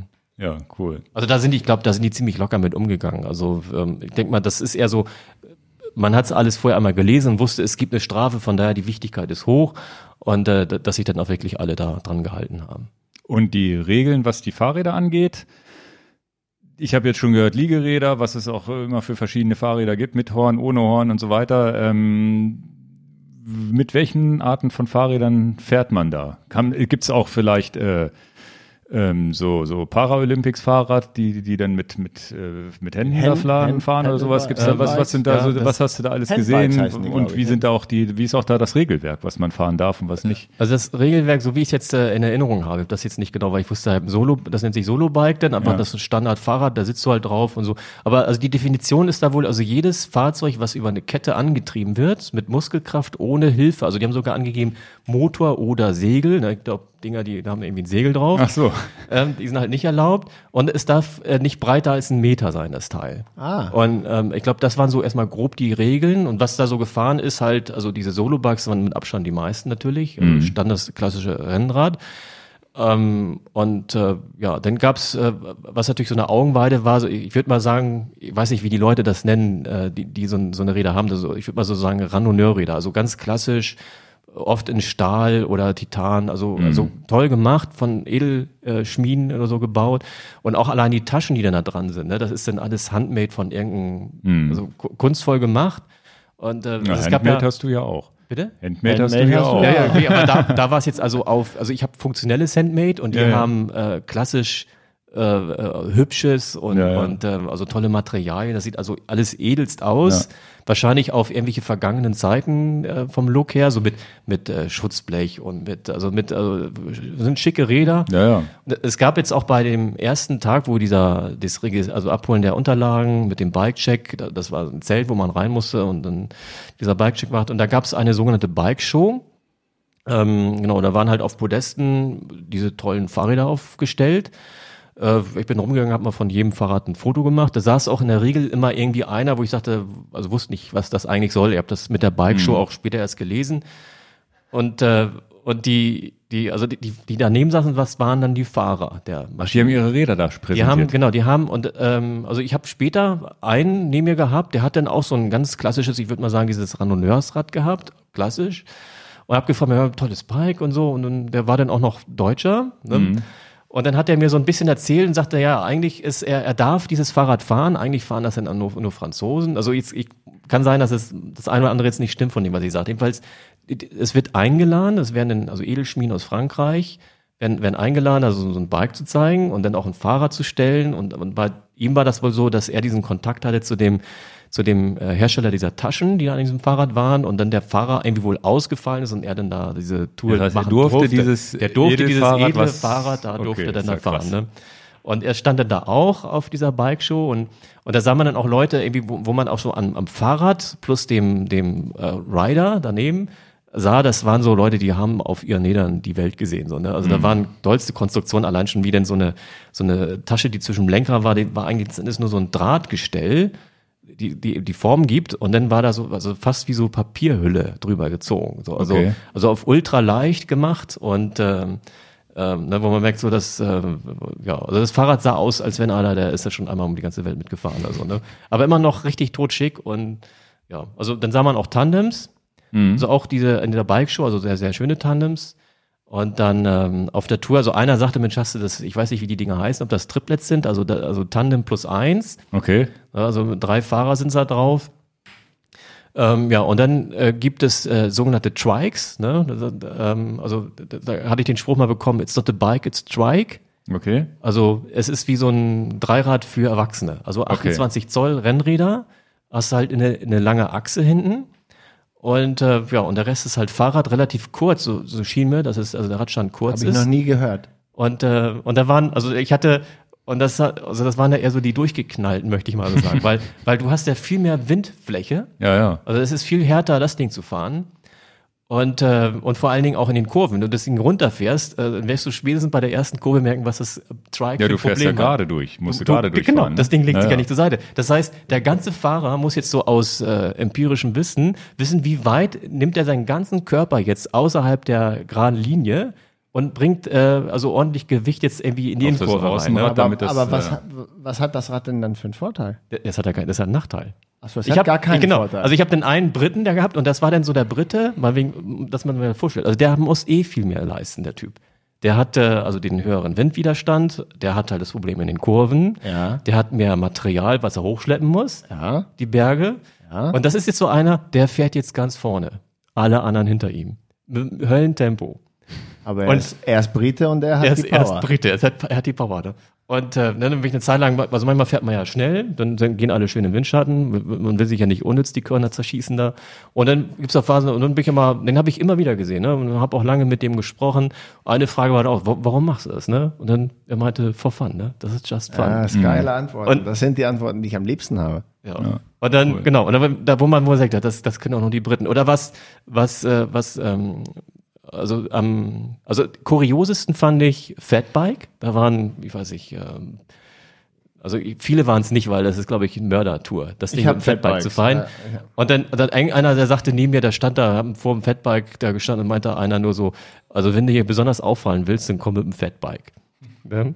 Dann wundern sich nur alle anderen Fahrer, äh, Alter, ne, das ist, Du äh, bist relativ krass der drauf. muss, genau, der muss also richtig Power an den Beinen haben und im Körper, dass der das die, die Strecke durchhält mit dem Teil. Wa- Was man auch viel gesehen hat, ist äh, Fixie. Also ich fahre auch gern Fixie. Und, äh, und die haben dann, aber dann mit Bremse oder richtig? Nee, nee, äh, die haben mit mit Bremse. Bremse Du musst, du Bremse musst, ist Pflicht. Du musst, Also mit du, Bremse und du, Freilauf. Du musst, nein, nein, mit Fixed Gear. Ne? Also, Also die, die, hatten Flip, die hatten Flip-Flop-Nadel drauf und ich habe gefragt, hast du äh, wirklich Fixed Gear oder bist du mit du fährst Freilauf? das auch fixt. Ähm, ich wechsle mal. Also als Okay. ich, ich bin mal in Asien mit dem Fixie durch und da habe ich dann Freilauf gehabt. Ja. Äh, weil das, das nervt dann ja doch irgendwie. Ja, ja. Und dann, also man rollt auch gern mal so und, und Füße stillhalten. Und jedenfalls, und dann war einer, der, der, der ähm, den habe ich dann auch immer wieder getroffen. Ähm, der kam aus, äh, aus Down Under, ne? Äh, ganz mit seinem Fixie hochgekommen und das Fixie, ich habe gesagt so, naja, so Restwert bei, bei eBay Kleinanzeigen, 100er. So sah das Ding aus. Also richtig schon richtig verwarzt, äh, zigmal umgefallen. Allein schon der Lenker, der hat den Lenker gehabt und als äh, normalerweise nimmst du ja einen Griff und machst den, schiebst ihn da rauf. Ne? Was macht der Kerl? Der hat ähm, ähm, das ist Folie gewesen, so so Styropor, ne, Styropor nicht, also irgendwie so eine so eine, so eine Schaumfolie. Bisschen Klebeband rum, das war so eine Polsterung am Lenker, ne? Und ähm, naja, relativ großes Blatt gehabt, also der hat richtig, der hat richtig raufdrücken müssen, wenn wir die Berge hochgingen. Und wenn wir runtergingen, dann hat er die Füße hochgenommen. Ach, hat er richtig Wenn's das denn- durchlaufen lassen. Dann hat er, er dann hat er einfach Pedale drehen Der hat lassen. äh, im Ist Mutter, ja, nicht ne? wahr. Genau. Und der, der, also ich habe gesagt, also mir würde es ja, das wird ja, das ist ja total aufs Knie geht das Teil, ne? Ja, ja. Also weil du musst ja so viel Pressdruck darauf bringen. Warum, fahre ich 1200 Kilometer fixt? Ja, welche weil- weil's welche, for fun. Ich, ich habe auch. Ja, gut, welche also, Schraube habe ich dann im Kopf? Ich bin, ich meine, ich verstehe das schon for fun, aber Ja. Mann, musst du ein Also harter, ich gefragt- harter Hund sein. Ich habe gefragt, hast du eine Wette verloren oder ist es echt das for fun? Ne? Und er sagt, ne, das macht, macht er gern. Und, Ja, sucht ähm, man einfach, man sucht eine besondere Herausforderung, ne? Absolut. es Gab es war- Leute, die mit dem Brompton gefahren sind? Ähm, hab ich, nee, habe ich nicht gesehen. Also was ich in den letzten Jahren in Videos gesehen habe, ist, das, ich weiß nicht, wie die Dinger heißen. Da, da schießt du, das ist ähnlich wie ein Stepper wirkt. das. Ja, Also, ja, die gibt's du ja auch, die Dinger, Du ja, stehst ja. gerade, also den maximalen Winddruck, den du haben kannst, sieht man sich aus. Und, und hat dann, ich weiß nicht, wie effektiv das ist, durch diese, diese hoch Ja, runter ja. Steppbewegung den Vortrupp zu bekommen. Habe ich diesmal aber leider kein einziges Bike gesehen. Und dann, Okay. und dann, das nennen die dann Special Bikes, also dann also die, die, ähm, also jetzt haben wir die Solos, die, die, Dr- äh, die Trikes, äh, dann halt äh, Tandems. Tandem plus, äh, plus ein mehr. Ne, ich, Special Vierer, Bikes. Vierer habe ich nicht gesehen. Und dann gibt's die, die Special Bikes. Und Special Bikes ist alles, was irgendwie, ähm, ja, also wo man irgendwie mehr sitzt, liegt oder voll verkleidet im, im äh, wie heißen die Dinger nochmal? die voll verkleideten. Ja, die- Velomobile, genau. Also Ja, ja, Velomobile genau, fährt, diese- Wie ne? heißt das so, Velomobil? Wie- Ich meine, Diese Liegeräder, in die meistens sind die gelb. Die sind aber richtig schnell, die sind dann in nein, 30 Stunden nein, im Ziel. Nein, nein, nein, nein, nein. Also das habe ich auch gedacht. Die, also wenn, also ich wüsste jetzt, also ich könnte jetzt nicht sagen, der, also der Typ Bike hat immer einen Vorteil gegenüber dem anderen bei dem Profil. Also ich gebe dir so. recht. Die, also der, der jetzt wirklich liegt, ist in Schleswig-Holstein, wo es nur platt ist und wo man vielleicht Pech hat, immer nur gegen Fall Wind muss. Der geht raketenmäßig ab, das Teil. Ja, ne? ja. Also das vollverkleidete hat halt CW-Wert, der ist ja genial, ne? CDA-Wert genauso. Und ähm, der, der macht halt wirklich Speed. Aber das Ding ist halt schwer. Also ich, also ich könnte mir vorstellen, wenn man so ein Ding baut und sagt, man macht also nur so, eine, so ein Gerippe und bespannt das mit einer dünnen Folie, wie man so ein Modellbau macht. Dass man einfach sagt, man hat den CW-Wert, CDA-Wert klein und hat aber das Gewicht trotzdem weiter niedrig. Ne? Dann wären die Dinger, glaube ich, unschlagbar. Aber so haben die halt dadurch, dass das alles Berghoch stabil denn, ist. ne? Aber die sind ist offiziell GFK. erlaubt. Das ist nicht eine Kategorie, die nicht erlaubt ist. Ja, aber hat halt keine, die sind halt empfindlich, drückt an der Gegenprobe, ist ein Loch drin. ne? Und, ähm, und so ist das halt aufgebaut aus, aus GFK oder, oder was anderes, Ja, ja, irgendwie, dass das es stabil ist. Und dann haben die natürlich berghoch, äh, holst du die immer. Also berg runter, ne, dann hörst du nur so, also die machen ein schönes Geräusch, weil, weil, also die Fahrradfahrer haben ein Geräusch, das ist sehr, sehr leise, hörst du eigentlich nur den, ich denk mal, du hörst so ein bisschen das Abroll, Abrollgeräusch beim Reifen. Das hörst du kurz bevor du an die vorbeigehen, die Leute, ne?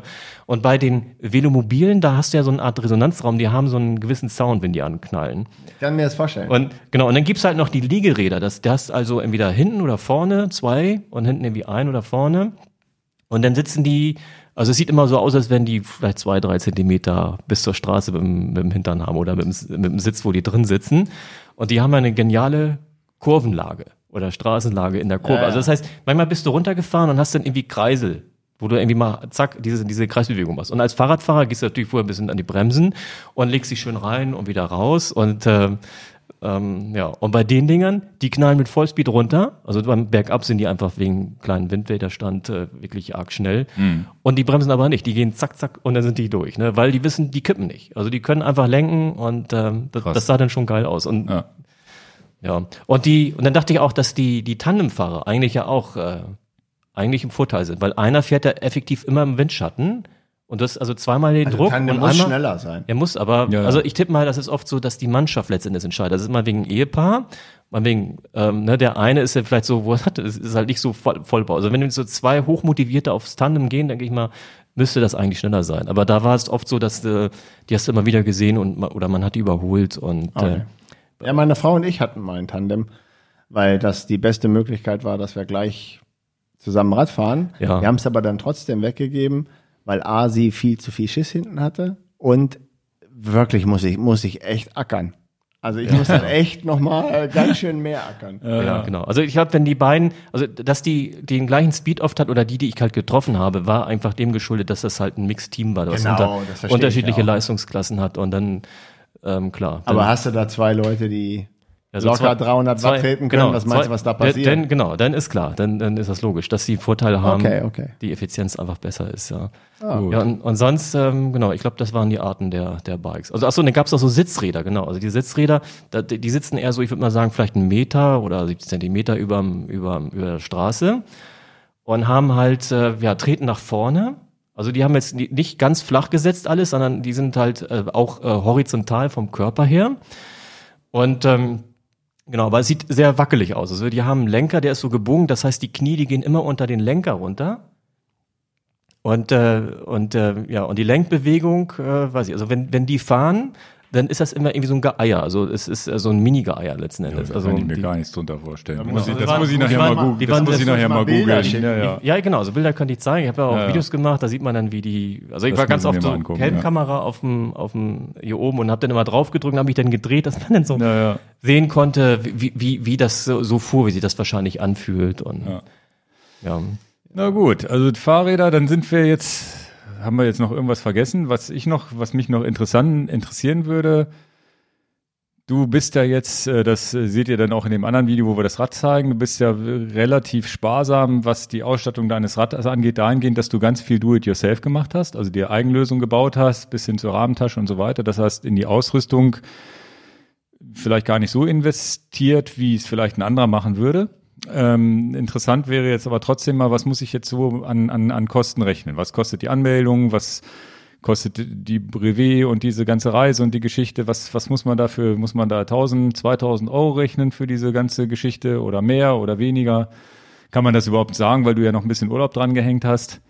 Äh, Ja, also ich glaube, wie man das gestaltet. Also ich habe wahrscheinlich nicht viel Aufwand gemacht. Also letztendlich drei Tankfüllungen, äh, ne, von Kiel hier runter und wieder hoch.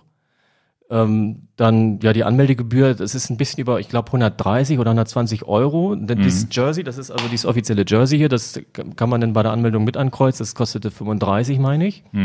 Ja, diese Weste ist ja dabei und, und so eine Tasche und so ein Zeug. Und dann, ähm, ja, Medaille, die, ach genau, die haben wir hier oben hängen, die gibt's dann nachher.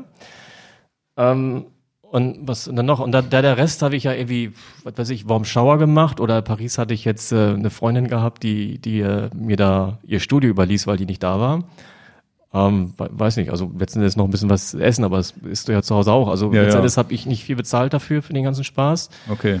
Und äh, ja, bei anderen ist es vielleicht ein krasses Gegenteil. Also wer aus, aus äh, fernen aus, Ländern hier aus anreist, Australien anfliegen ist dann Die- wahrscheinlich eine andere Liga, ne? die haben, die haben genau, die haben ganz andere Kosten. Ja, ja. Also Wie lange, ja gut, in Paris Fahrzeit, stimmt, drei Tankfüllungen, das ist ja gar nicht so. Zehn, Nee, nee, acht bis also- zehn Stunden da von, von Kiel aus. ja, genau. Ja. Also wenn man es macht, man kann ja dann, also ich verbinde das halt mit Familienbesuch und äh, nochmal hier anhalten oder Bei so. Oder? Enjoy a Bike vorbeigucken. Ja, genau, genau, genau. Also Okay, und dann ging es ins Ziel. Ähm, wie waren denn die Gefühle, als du es geschafft hattest? Also es ist so, ist das erstmal die Atmosphäre da vor Ort? Also es ist ja so, dass da stundenlang Leute reinkommen. Das heißt, es ist da immer trotzdem was los. Wie wird man empfangen? Wie ist, sind deine Gefühle? Ist man da, was weiß ich, den Tränen nah, dass man es geschafft hat? Oder ist es einfach so, fällt man in so ein Loch, weil man auf einmal nicht mehr weiß, wo man hinfahren soll? Oder wie kann man sich das vorstellen? Ähm, ja, schwer, glaube ich, zu sagen. Ähm, also das ist das erste Mal, dass es in Rambouillet stattfand, bei diesem Chateau. Also das ist so eine große Schlossanlage. Und da, da sind also viele Nebengebäude und bei, bei, bei so einer Reihe Nebengebäude war nachher also der, der Start und auch äh, dieser Bikecheck, diese großen Zelte aufgebaut. Und äh, ja, da fuhr man halt also eine, eine gewisse Zeit auf dem auf Teerwegen von dem auf dem Chateau lang. Ähm, und dann gab es irgendwann so, einen- so einen aufgeblasenen Bogen, da stand dann überall Paris, da standen Flaggen daneben, dass man so ein bisschen sieht, okay, da scheint es irgendwie das Ziel zu sein. Und äh, dann war da noch so, ein, so, ein, so, ein, so eine Art, ähm, also letzten Endes war das nur so eine, äh, wo man rüberfahren kann, um irgendwelche Leitungen drunter zu legen. Also so, Okay. ein, so ein Huppel sozusagen. Und das war für ganz viele, habe ich nachher gemerkt, die dachten, das ist die, die Finisher-Line. Ah. Ne? Die sind rübergefahren und dann, wow, geil. Und äh, Aber das war sie Ne? nicht. Das war sie gar nicht. Und da waren immer Helfer da, die sagten, nein, nein, nach da, die Supportline ist, ist also die Finishline ist, du musst noch um den Kreis rum. Und dann gab's also, wo ich sagte, also du fährst, also man muss vielleicht noch sagen, die Straßen waren alle tipptopp. Also ich habe kein einziges Loch auf Mhm. Ja, dieser lange, lange Straße. Tour de. France Land, ne? Die machen alle Asphalt jedes Jahr neu. Ja, also teilweise war es wirklich äh, super glatter, toller Asphalt, Ja. wo man absolut geräuschlos drauf unterwegs war. Manchmal war es ein bisschen ribbelig und so. Also, Ja, aber die Straßen waren Aber alle super, top. okay. Einer sagte unterwegs mal, ähm, das liegt daran, dass es halt nicht kommunal ist, es ist alles staatlich da. Also die, Mhm. der Staat hat dann einfach das Geld und ähm, hält die Straßen Das da tipptopp gar in nicht doof, glaube ich, ja. Und also von daher, die Straßen waren alle top. Also deswegen schlage ich diesen Bogen. Also du bist jetzt 1200 irgendwas Kilometer auf tollen Straßen gefahren. Und dann kommst du durch dieses, durch diesen, diesen Finisher-Schlauch, die Leute klatschen und applaudieren. Und äh, ja, und man, man wird da so richtig äh, gefeiert. Ne? Aber du ein bist noch nicht am Ziel. Genau, und dann, ja, und dann gibt's die letzten, würde mal sagen, 50 Meter, das ist so allerübelstes Kopfsteinpflaster. Ah. Allerüb also da kannst du eine 30er Felgenhöhe kannst du in den, in Löchern versenken. einmal ne? Paris-Roubaix, bitte. Ga- ga- komplett drin versenken. Und also ich habe einige gesehen, die sind dann da, also mit, auch mit ordentlich Speed, weil man sagte, jetzt die letzten wären mal noch mit ein bisschen Speed. Und ich habe echt gedacht, hier macht sich gleich einer lang. Also ich Ja, will ja. nicht wissen, wie viel da noch jetzt Schluss auf die letzten Meter da vielleicht noch irgendwie nochmal umgefallen sind. Ne? Und ähm, also ich hatte jetzt den, den Kollegen, mit dem ich da mir die Unterkunft geteilt habe, ähm, der, der ist irgendwann in der Nacht gekommen, der sagte, so war ich nicht, nicht viel los. Ne? Mhm. Da sind halt die Fahrer, die da wohl reingekommen sind und so die Organisation, äh, da sind auch viele Leute vor Ort, äh, die, die klatschen dann und rufen äh, was auch immer. Ja. Und ähm, genau, und dann, ja, und als ich kam, das war ja abends um, um 7 Uhr und dann, da, da war was los. Ähm, ich will nicht sagen, da ist jetzt mega viel los, aber da war halt was los. Aber da wurde man auch schon, wenn man auf dem Chateau die Straße lang fuhr, waren überall, die schon da waren, die da überall ihre äh, ihre Wohnwagen hatten, haben dann da, also da wurde man jetzt irgendwie minutenlang beklatscht sozusagen, ne? aber nicht durch Spalier, sondern halt die da überall standen. Okay. Und, und dann, wo man halt diese letzten Huppel, da war dann so ein, so eine, so ein halb, so ein, also ein ganzer Kreis eigentlich aufgebaut mit, mit Zäune und dann hätten da eigentlich überall Leute stehen können, aber standen halt keine. Ne? Hm. Und ähm, ja, dann ist irgendwann, wo du merkst, so da ist diese Antenne wieder, wo, wo deine eigentliche Zeitnahme Ja. passiert ist. Und dann machst du halt diese Wege, dass sie sagen, oh, jetzt musst du halt dann zum Zelt letzten Stempel Stempel, holen und dann genau. vorher wieder in diese, in den Bikepark dein Fahrrad reinparken und so weiter. Und, und ähm, naja, jedenfalls das erste Mal in Rambouillet auf diesem Chateau, recht weitläufig, äh, in einer Stadt, die so 20.000 Einwohner hat. Und äh, wo jetzt also die, also die Menschenmengen, die da, die Anwohner jetzt, also meine ich jedenfalls, das schwierig haben zu sagen, oh, komm, wir gehen da mal hin und feiern die Leute, weil da zu parken ist schwer, man kommt da nicht ran, muss, hat dann weite Fußwege. Und, und da hatte ich also von den Leuten, die das mehrfach gemacht haben, die gesagt, naja, das war letztens in, die letzten Male da im Velodrom. Und das ist halt eine, also eine so, so relativ großflächige Anlage. Und ähm, dass da einfach mehr los war und wahrscheinlich auch, dass da viel mehr Anwohner im Einzugsgebiet waren, die dann sagten, na, da, da, da gucken wir uns das Okay. mal an und dass einfach da einfach mehr Stimmung war. Also die, jedenfalls vom Hörensagen, was ich so an Stimmen bekommen habe, war da, das war von dieser Stimmung her beim Start und auch beim Ziel äh, an diesem alten Standort war es ein Tick besser. Ne? Und den neuen Standort mussten sie machen wegen der mehr, da- mehr Teilnehmer wahrscheinlich. Da, nee, da, das weiß ich nicht. Also Okay. die haben auch recht kurzfristig da das auf 7000 erhöht. Das, das weiß ich nicht. Ob die sagen, Okay. vielleicht, dass der, dieser organisatorische Aufwand mit Polizei und Verkehr und so weiter, dass, dass, Mhm. dass den sagen, okay, dann gehen wir weiter raus aus Paris. Es stand auch auf, auf irgendeiner Seite nochmal extra so, wir haben ja unseren Standort näher an Brest gelegt. Ne? Mhm. Aber deswegen fahrt ihr nicht weniger. Die haben dann die Strecke so ein bisschen ge Ja, ge ja, okay. geändert, dass du trotzdem auf knapp über 1200 Kilometer dann kommst. Ne? Ja, und glaub, darauf kommt es nicht drauf an, auf diese paar Genau. Sachen. Aber, aber von daher, so diese, diese, die letzten Meter waren dann schon sehr, sehr skurril, möchte ich mal sagen. Ja, dieses, ja, ja. dieses herausfordernde, komische Kopfsteinpflaster. Aber warst du dann irgendwie innerlich gerührt oder warst du da eher so, jetzt ist Ähm, einfach nur, ich will jetzt meinen absteigen und das. Nö, das war, war, also es war ein schönes Gefühl. Also war also ein sehr schönes Gefühl. Also es war jetzt nicht, dass ich den Tränen nah, nah war oder so oder Mhm. Ja, ähm, aber beschreib's doch, wie es war. ja, ich würde sagen als sehr schön. Ne? Sehr schön. Sehr schön. Also ich habe, Gut ich bin, ich bin ähm, am nächsten Tag, also das war ja dann der der dritte Tag und es, das, die Veranstaltung ist ja eigentlich wie, wie viel viereinhalb oder vier Tage lang. Ich weiß nicht, wann Schluss ist. Genau am Donnerstag um 16 Uhr. Da da ist glaube ich Schlusszeit und dann gibt's noch mal so eine so eine ja so eine Veranstaltung und dann gibt's da noch Buffet für alle, die denn da sind. Und ähm, na jedenfalls bin ich am nächsten Tag mit meinem Fahrrad nochmal hin. Wir wollten noch ein paar Fotos machen. Ne? Ja. Und äh, wir das angucken da, weil ich dachte, das, ich kann jetzt nicht einfach nur nach Hause Ja, ja, fahren. ich bin bei dir. Also nächsten Tag Maschine ich. wieder, Maschine genommen und zwar so, wie sie da stand. Das heißt, hinten mit der Packtasche drauf und mit, mit alle Klamotten wieder an und bin da lang gefahren. Und dann, die Leute wissen ja nicht, dass ich schon mal da war.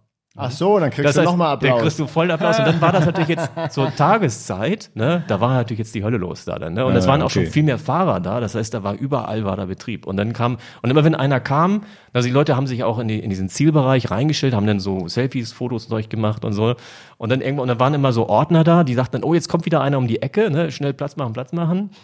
Und äh, naja, und dann fuhrst du da halt rein und dann einige haben auch schon, dann merkst du, die fahren durchs Ziel und haben dann immer so abgewogen, nee, nee, ich war schon da, ich hab's so nochmal gemacht für ein Video oder ein Foto. Aber das heißt, der Geheimtipp für alle Paris-Brest-Paris-Fahrer ist, da 20 Mal Durchfahren, genau. immer jede Stunde einmal reinfahren und den Applaus genießen. Genau, genau, man, man könnte es machen, genau.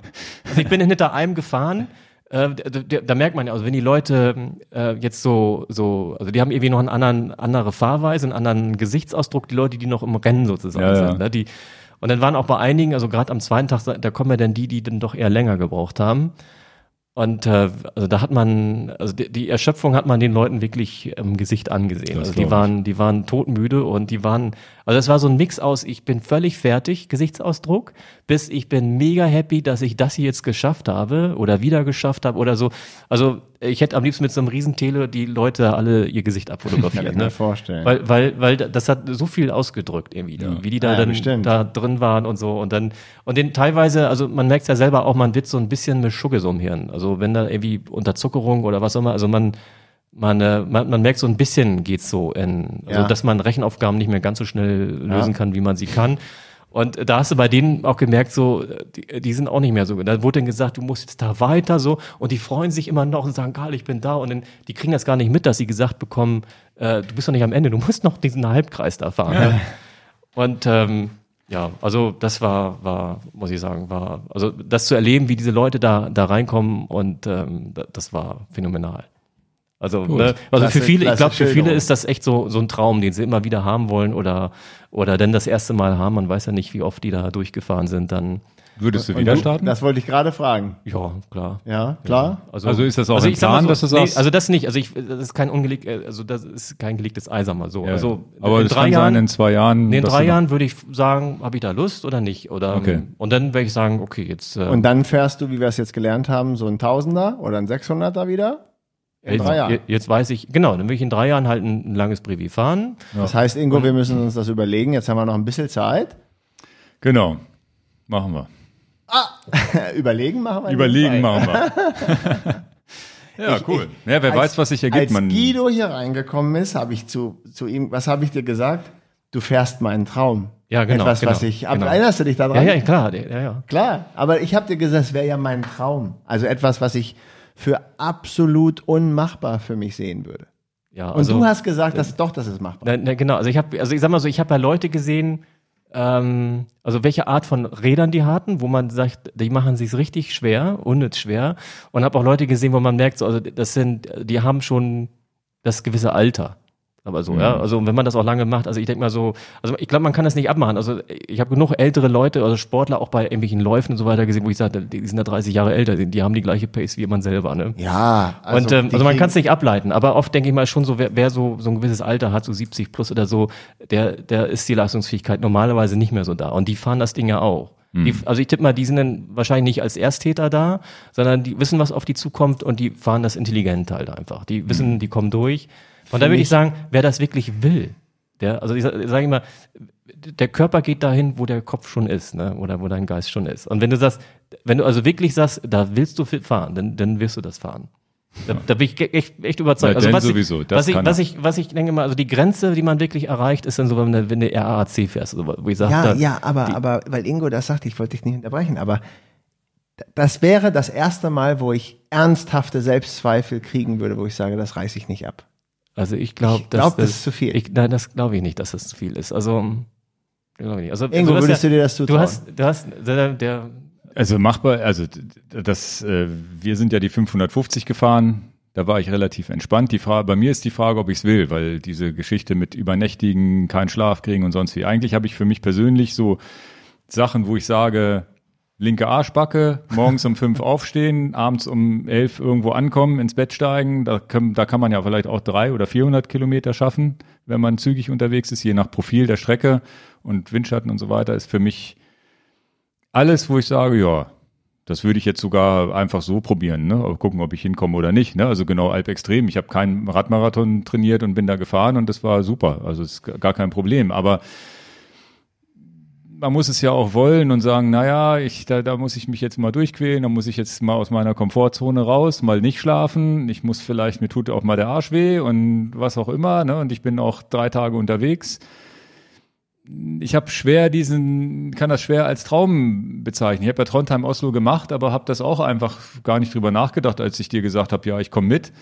Und danach hast du ja gesehen, wie viel Zweifel ich hatte, wo ich dachte, so eine Scheiße, ne? Ich hätte jetzt auch gemütlich hier irgendwo mal einen Triathlon machen können und bin nachmittags wieder zu Hause und gut ist, ne? Also da, ich, ich glaube, dass, dass, dass sich sowas entwickeln muss. Ne? Das heißt, wenn man jetzt die nächsten Jahre sieht und, und, und ich entwickle mich auch dahin, dass ich jetzt schon mal eine Mitteldistanz gemacht habe und auch noch mal eine zweite machen würde und vielleicht mache ich doch irgendwann den Ironman, wo ich immer gesagt habe, nee, das mache ich nicht, so ein Marathonlaufen macht mir doch die Füße kaputt oder die, die Knie kaputt. Es muss sich entwickeln und irgendwann hat man vielleicht den Körper, wo man es kann. Wenn ich jetzt bedenke, wo ich jetzt an dem Stand jetzt bin, wenn du mich da vor fünf oder sechs oder sieben Jahren gefragt hättest, bevor ich den Ötztaler und sowas gemacht habe, hätte ich gesagt, wie können die Leute so bescheuert sein, 200 Kilometer zu fahren? Und dann habe ich irgendwann meinen ersten 200er gefahren und der war auch bescheuert, hat wehgetan, wo ich dachte, so eine Scheiße. Und heute fahre ich 200 und lache drüber. Also es ist ja auch eine Entwicklung, glaube ich. Da kommt man dann irgendwann hin. Also ich glaube auch, die, die Grenze, die verschiebt sich recht schnell. Also was, was Ja. ich zum Beispiel bei mir ganz klar Limits sage, ist mal wegen eine Volldistanz-Triathlon, weil, weil der lange Lauf, der belastet den Körper einfach ganz anders. Ja, das ist ja drei Wochen. Und, und beim Rad, beim Rad ist es ja. immer so, also beim Radfahren, egal wie, also tippe ich mal, dass es so ist. Beim Radfahren kannst du deinen Körper eigentlich nicht wirklich kaputt machen. Denn, du überzockst das wirklich total. Zumindest kannst du die Gelenke nicht kaputt, die Mu Muskeln sind müde und dir kann es auch mal schlecht gehen und dir wird genau. mal übel, weil du dich schlecht ernährt Aber hast. du oder kommst kannst immer voran. dehydriert sein, Du aber kommst du kommst voran, und und du machst nichts kaputt. Also und du schleichst halt auch manchmal, mit, wo du merkst, okay, jetzt kommt der Mann mit dem Hammer oder du bleibst mal eine Stunde stehen und dann geht's wieder. Ja, der kommt ja Du gar hast nicht. zwei Stunden Schüttelfrost und fährst trotzdem noch die 300 ins Ziel. Genau, genau. 350. Naja, in dem Sinne auch vielen Dank, weil es ja auch zum Nachdenken anregt. Also deswegen vielen Dank, dass wir uns getroffen haben. Vielen Dank, dass du darüber berichtest, weil da wäre ich doch, jetzt nehme ich mich mal kurz, wirklich in so einer Überlegungsphase und je mehr ich höre, desto mehr, na, vielleicht und wenn ich dann, ne, also Na, du hast ja- interessanter du- Prozess. Du hast ja mit ein paar Freunden, also jetzt unabhängig von mir, ja schon grob im Plan, nächstes Jahr Trondheim-Oslo nochmal zu fahren. Gut, dass du Das das, jetzt verrätst.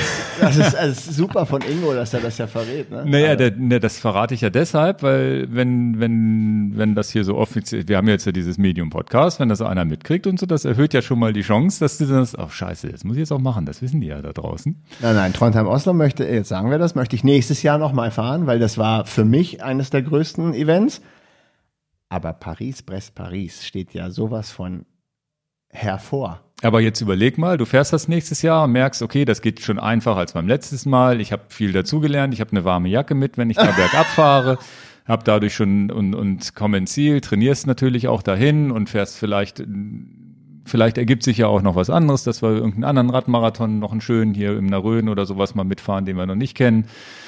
Oder äh, und, und dann kommt das ein Jahr da drauf, wo du sagst, okay, ich halte jetzt mal die Fitness hier über den Winter und so weiter und dann fahre ich das Jahr drauf und dann kann man ja in drei Jahren gucken, wenn du dann merkst, okay, jetzt kann ich das alles. 600 interessieren mich nicht. Trondheim Oslo hat mir gar nicht wehgetan.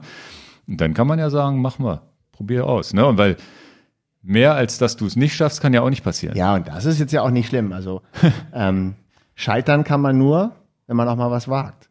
Ne? Die Leute, die nicht scheitern, die wagen vielleicht auch oft nichts. Also ich glaube, das Scheitern bei sowas ist eher äh, ein Unfall oder so. Oder dass man wirklich einen, schlechte, einen schlechten Moment erwischt in der Könntest Zeit. du sagen, wie viele Leute da nicht, nicht ins Ziel kommen? Gab es mal irgendwo Nee, Auswertungen? mh, Also ich tippe mal, die sind alle da, also die sind bestimmt alle da, aber ich habe halt noch nicht reingeguckt. Ja, ja, ich, aber- vielleicht kommen die auch noch. Also ich hatte ähm, also diesen einen YouTuber da aus Kalifornien angeguckt und der dann, ne, äh, der hat dann gesagt, naja, erste Station und hat gemerkt, funktioniert nicht und ist zurück und hat dann ein Video von sich gedreht, wie er im Zug sitzt und er hat dran geschrieben, hier in seinen, seinen Titel da, hier, Why I Did Not Finish oder sowas. Ne? Und ähm, ähm, ja, und dann sah man halt in dem Video, da, da habe ich überschrocken, da hab ich dachte, äh, das sind ja alles voll Fahrräder. Also er ist, äh, er ist nicht der Einzige, der von der ersten Station nach 200 Kilometern zurückfährt. Und, und da habe ich dann gedacht, so, also das ist, da, da habe ich gesagt, da war ich, also da habe ich nie mit gerechnet, dass wenn man also so eine Strecke angeht und äh, so einen Riesenaufwand betreibt, hier auch noch herfährt und, und auch wirklich Na, viel vorher muss trainiert. man ja die 600 schon mal Weil- gefahren sein. Weil ich bin ja, ich hab, ja- bin ja ohne Training hin. Also das war nämlich, wo du eben sagtest, ich, ich ja habe viele trainiert. Gemacht und das ist ja. Ja, aber ist das wirklich Training für so eine lange Na, Distanz? das habe ich aber mal gehört. Und das haben wir, glaube ich, damals bei Trondheim Oslo auch ein bisschen Stück weit falsch gemacht. Du musst diese langen Strecken nicht gefahren sein. Du musst eher so als Privatfahrer, du musst eine Grundfitness haben, immer fahren, immer fahren, fahren, fahren. Aber du, um jetzt einen 600er zu fahren, trainierst du vielleicht mal einen 200er und vielleicht den nächsten Tag setzt du dich nochmal aufs Rad, nochmal einen 100er, aber nicht mehr, weil wenn du diese langen Strecken trainierst, wirklich, unabhängig vom Wettkampf, das heißt, du hast jetzt, sagen wir, mal, du musst die 200, 300, 400 und 600 in einem Jahr fahren. Wenn du dazwischen drin auch noch lange Dinger trainierst, fehlt dir die Regeneration. Das ist so, was ich jetzt gehört habe oder mal irgendwo doch gelesen logisch. habe, dass man sagt, okay, und, und äh, das, was hier auch unser, wie, wie äh, Dings, unser Begleitfahrzeug, wie heißt er jetzt, Stefan, ne? Mhm. Stefan gemacht hat, der hat ja auch gesagt, der, der trainiert ganz anders. Wir haben damals den Roten Fuchs äh, Zweimal eine gefahren. RTF hier, 150 Kilometer und wir sind ins doppelt gefahren. Wir sind morgens früher gestartet als alle anderen. Und äh, dann haben Leute uns auch gesagt, wie, ihr fahrt das zweimal und so weiter. Dann sind halt, um mal halt einen 300er mal zu fahren. Und da hat, hat Stefan damals schon gesagt, nee, schlauer ist es eigentlich heute 150 und morgen 150. Und das kann ich mir vorstellen, weil man, um den 300er zu verkraften, einfach eine lange Re Regeneration braucht. Wenn du aber zweimal 150 fährst, dann hast du halt eine Nacht, die du schläfst. Und im Grunde ist das wie 30-30-Training äh, bei den Triathleten, 30 Sekunden schnell, 30 Sekunden langsam, nur auf, ein, auf eine größere Strecke gerechnet. Das heißt, du machst ein Intervalltraining, 150 Kilometer heute, dann machst du die was, was dauern 150 Kilometer, so und so viele Stunden, dann machst du deine Stunden. Pause über Nacht und fährst wieder 150. Das heißt, du hast ein Intervalltraining auf hohem Niveau, hast aber zwischendurch Erholung und dadurch ist die Gesamterholungszeit von so einer 300 Kilometer Tour vielleicht kürzer. Also wegen Training. Also ich habe zum Beispiel mal wirklich geguckt, wie trainiert man sowas? Haben da mal Leute was geschrieben, wie, wie ist das sinnvoll? Wie sagen ja. das Mediziner ja. oder so? Und äh, also ich habe jetzt nicht ewig recherchiert, habe da irgendwie nicht wirklich was gefunden. Ähm, also wie Brevis-Hände am besten trainiert wird. Und ähm, wegen, wenn man auch im Triathlon unterwegs ist, dann, dann kennt man das. Da gibt es also große Trainingspläne, wo dann ah. genau immer so ein Mix zwischen schnell und kurz ja. und lang, die richtigen Pausen dazwischen und so weiter, dann progressiv über die Wochen hoch und dann Tapering und alles Mögliche. Also wirklich alles drin, plus Ernährung, plus wann man wie lange schlafen soll und und und. Und ähm, naja, und das ist genau das Gegenteil. Irgendwie, da ist irgendwie gar nichts. Irgendwie. Ich habe da nur, nur ins Leere geguckt und so. Also und ich glaube auch, dass man da so rangehen muss. Man muss einfach mal fahren, lange Strecken fahren. Man muss auch merken, ob man da Spaß dran hat, weil sonst macht das Ganze überhaupt gar keinen Sinn. Wenn ja. du merkst, damals vorm Ötztaler bin ich, war meine längste Strecke 120 Kilometer bei irgendeiner RTF oder sowas. Ne? Und dann bin ich das erste Mal 150 Kilometer gefahren. Macht das überhaupt Spaß? Ne? Und ja und ich glaube, und, und dann, dann muss man natürlich auch da bedenken, dass es ja zumindest so wie wir jetzt hier unterwegs sind, nicht darum geht, 600 oder 1200 Kilometer so schnell wie möglich zu fahren, sondern das ist ja auch, wie du schon vorhin gesagt hast, wie, wie hast du es genannt? Äh, das, was, den, den Begriff Randonneur hast du ja irgendwie erklärt Fahrrad, als Fahrradwanderung. Fahrradwanderung, genau. Ja, mhm. Und das ist vielleicht der große Unterschied zu, zu, zu diesen Radrennen, die man vielleicht irgendwo mitfährt mit 200, 300 Kilometer, wo man Vollgas gibt. Eine Fahrradwanderung bedeutet für mich, wenn ich wandern gehe, ich mache im Urlaub ewig lange Radtouren und trotzdem können wir noch 10, 15 Kilometer wandern. Wandern geht immer. Dass du, dass du beim Wandern so kaputt bist, dass du nicht mehr weiterkommst, das das passiert dir vielleicht nach, äh, nach, nach äh, zwei, drei Tagen oder so, ne? Oder eine wirklich ganz lange Touren machst. Aber wenn die, wenn, äh, es gibt diesen Trail, Nord, ist das Nord-Süd, glaube ich, in Amerika, aber, ja, ja. aber ich glaube von Süden Süd, nach Süd, Norden. Süd nach Norden hoch, genau. Süd nach Norden. 5000 Kilometer. Genau. Mhm. Da gehen Leute so dick los, haben noch nie gewandert, die gehen halt einfach und dann machen sie halt mehr Pausen, dann gehen sie weiter, machen sie mehr Pausen, am Schluss kommen die schlank an. Aber das ist alles eine Intensität, die du schaffst. Und wahrscheinlich ist es bei diesem Radfahren auch so. Du fährst halt los und dann, wenn du nicht mehr kannst, machst eine Pause und so tastet man sich da dran und muss halt sehen, nicht jetzt irgendwie mit 50 Sachen losfahren. Natürlich kannst du mit 50 Sachen am Anfang oder mit einer schnellen Gruppe losfahren, weil du es gewohnt bist. Aber das geht, ich glaube, am Anfang können, ich glaube, diese 200, 300 Kilometer, 400 Kilometer, die kann jeder Untrainierte schaffen. Er braucht nur lange und sein Arsch tut doppelt so weh bei Leuten, äh, die, die, denen, die das gewohnt sind. Also ich könnte mir vorstellen, du musst halt ein guter Stoffwechsler sein, also Stoffwechseltraining machen, dass du ja. wirklich an deine Fette kommst. Und ähm, ja, und dann würde ich sagen, ist das, äh, also 90 Prozent des Erfolgs ist, äh, ist der Wille oder der Kopf oder die mentale Kopf Stärke. Genau. Und also du brauchst Schmerzresistenz. Keine, du brauchst keine, auch. keine, ja, das ist alles irgendwie Mentalität. Also ja, ja. wenn du das, das juckt dich alles nicht oder das gehört dazu. Also so die alten Brevet-Hasen, die sagen auch, zum richtigen Brevet gehört irgendwie Schneeböen und, und, und äh, Hagel und also alles, was das richtig schwierig macht, ne, ja. das gehört zum richtigen Brevet zu. Also ne, bei uns im Norden sind die immer im März. Also, ne, also wir, ja, ja, ich, gesehen. ich bin, bin 300er gefahren, da, wenn wir immer an der Tankstelle waren und das steht, dann, der ganze Körper fing an zu zittern, weil es war kalt und es war die ganze Zeit am Regnen. Bist du diesen, dieses Gun in Norddeutsch, da ist, der, da ist der Freund von mir, ist einer gefahren, so ein Brevet, wo es diese, an diesem Tag, wo dieser fiese Sturm war. Den, um, den ist er irgendwie gefahren da auch. Naja, ja, also, also der 200er, der ging, der war kühl, aber der ging, war schnell durch. Ja, ja. Der 300er war halt so, die ersten 70 war trocken und dann, dann fing es an, das war nicht viel Regen, aber wenn es regnet, du kriegst von oben die Nässe und dann die Straße ist schmutzig und nass, du kriegst von unten den ganzen schmutzigen äh, Nässe.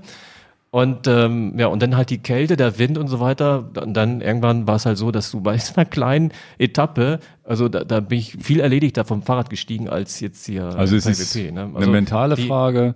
Mental natürlich deshalb, ob man überhaupt sowas will oder ob man sagt, na, mir reicht auch mal eine halbe Stunde joggen gehen und das ist mein Sport, den ich machen will. Mehr will, möchte ich mich nicht quälen. Das heißt, und mental überhaupt dahin zu kommen und natürlich, glaube ich, auch eine Gewohnheit. Man wird mit jeder Fahrt, also ich glaube, das sind auch die Jahre, die einen dahin bringen. Es ist ja überhaupt kein- die langen Strecken. Also es ist ja kein, es ist ja kein Sport. Für mich ist dieses Ding kein Sport, das ist ein Event, wo ich äh, Ja. maximalen Spaß habe und wo ich sage, Mensch, das, das, da erinnere ich mich mein Leben lang. Also die einzelnen Trainingsphasen, die man so macht oder äh, da erinnert man sich ja nicht dran. Hat man irgendwie einen Lauf gehabt, da hat man irgendwie das Ja, gemacht, ja. da ist man Spinning gegangen und und und. Und äh, aber an sowas, da erinnert sich das dein Also der Kumpel, an. den ich kenne, der sich da reingefuchst hat, der jetzt das Paris, Paris, Paris nicht mehr machen konnte, der fährt ab und zu mal Mountainbike und sonst wie, der, der, der, der hat das einfach dann aus der kalten Hose. Und dann war halt, waren halt die Brevets das Training. Na, der erste Brevet, den hat 200 Kilometer gemacht, dann den zweiten 300 und der hat einen 400 hat er, meine ich, auch gemacht. Das war sein Training. Ja, also oder Oder sein Event, in Anführungsstrichen. genau, oder also er nennt es ja nicht Training. Ich finde ja ne? Event auch einen tollen Begriff und für nächstes Jahr ist das ja vielleicht auch mal eine Idee, dass ich dich mal anschreibe, willst du nächstes Jahr nochmal irgendwo ein Brevet fahren, dass wir uns mal wieder treffen, weil vielleicht fahre ich ja nächstes Jahr irgendwo in Schleswig-Holstein auch ein Brevet als minimales, minimale Impfung für meinen Trondheim Oslo. Ja, Ich habe ja noch gar kein Brevet gefahren. Also cool. Deswegen gibt's diesen Podcast. Man lernt über die Leute was. Und, Ja, genau. Und, und dass wir von dir jetzt erfahren haben, wie du dich vorbereitet hast. Und für mich, wie gesagt, utopisch, dass ich es für mich fahre. Vielleicht mache ich es dann irgendwann mal. Dann hast du jedenfalls den größten Anteil daran, dass ich das wage. Also das war vielleicht bei mir auch so, dass das eigentliche Training waren auch andere Events, die ich vorher hatte. Also das war zum Beispiel, also es gibt da in, in Deutschland drei so 24-Stunden-Marathons. So. Ja. Also hier einmal Nürburgring, dann gibt's Kirchheim und es gibt da in Schleswig-Holstein. Und du bist die alle drei Ein, gefahren. ein, nein, nein, nein, nein.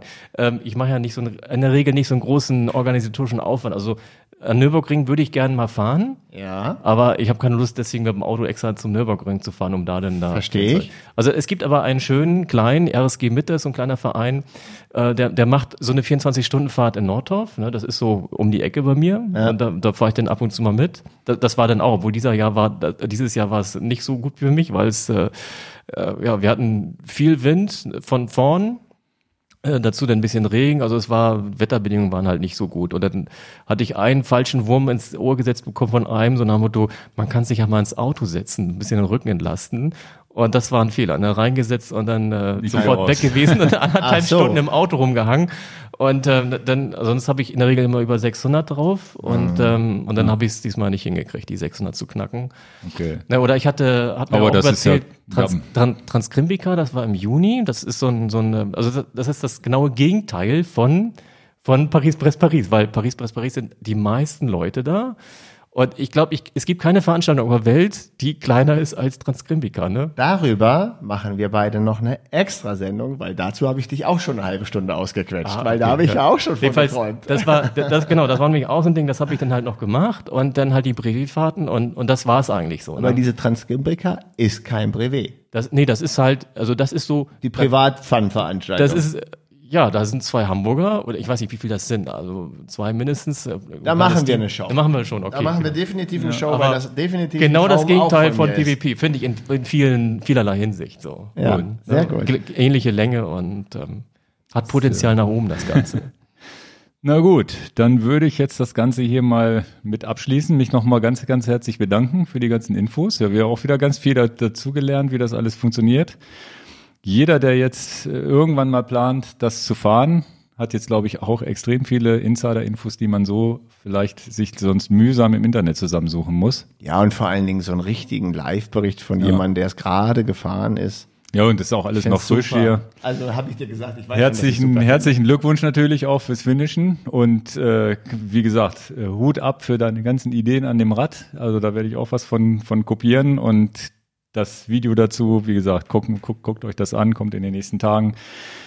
Ansonsten auch an euch da draußen, liebe Zuschauer, Zuhörer, vielen, vielen Dank fürs Zuhören. Ich hoffe, das hat gefallen. Wie Hatten wir gesagt, Picks noch? nee, heute nicht. Keine Picks? Aber ich wüsste Ich jetzt hätte ja, einen. Ja. Na, dann Ehrlich? pick gerne. Also ich, genau, ich hätte noch einen, weil also ich habe das nie hinterfragt. Wenn man äh, Seite an Seite Fahrrad fährt und sich unterhält, dann mache ich immer so, also da ist jetzt die Richtung, dann drehe ich den Kopf so, guck nach da weiter, ähm, damit das Geräusch hier, dieses Windgeräusch, nicht so da ist. Weil Ja. du hast ja immer so ein Windgeräusch, Ja. dass du den anderen Ja. gar nicht verstehst. Habe gesagt, das ist halt so. Ähm, und habe das nie gefragt, also man könnte es vielleicht irgendwie optimieren, ne? Die Frage war nie da. Und dann habe ich auf PPP einen gesehen, der fuhr mir vorbei und da habe ich sofort gesehen, Also der hatte Fell hier an der Seite am Kinnriemen. Und da habe ich ja sofort gewusst, was hat der da gemacht. Ne? Ich weiß nicht, ob es, ob es ein Produkt ist, was man kaufen kann.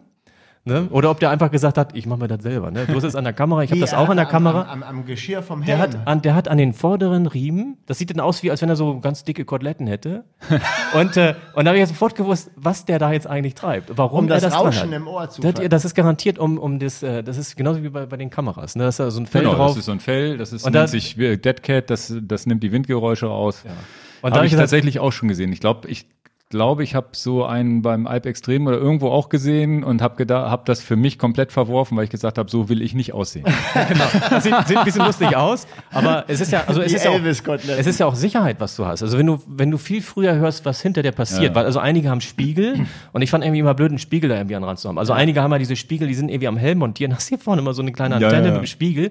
Aber also es ist taktisch, glaube ich, ganz gut, wenn man das weiß, wenn die schnellen Züge anrollen, dass man vorher ein bisschen Speed aufnimmt und dann da gut ins Zug rein reinkommt. Äh, oder halt, wenn Gefahr von hinten kommt, also meinetwegen gerade diese Velomobile, die kommen ja an einem Aber du musst- an einem vorbei, teilweise einen Meter nur. Wenn man dann gerade noch mal einen Schwenker macht, dann knallt's. Ne? Und Also du musst tatsächlich gar kein Fell nehmen. Ich habe tatsächlich ganz vor ein paar Jahren gab es ein Kickstarter-Projekt, die tatsächlich so so so sowas als Produkt gebaut haben. Letztendlich nichts mehr als unsere unsere Wraps, die wir um den Rahmen binden, in klein, die du hier rumbindest.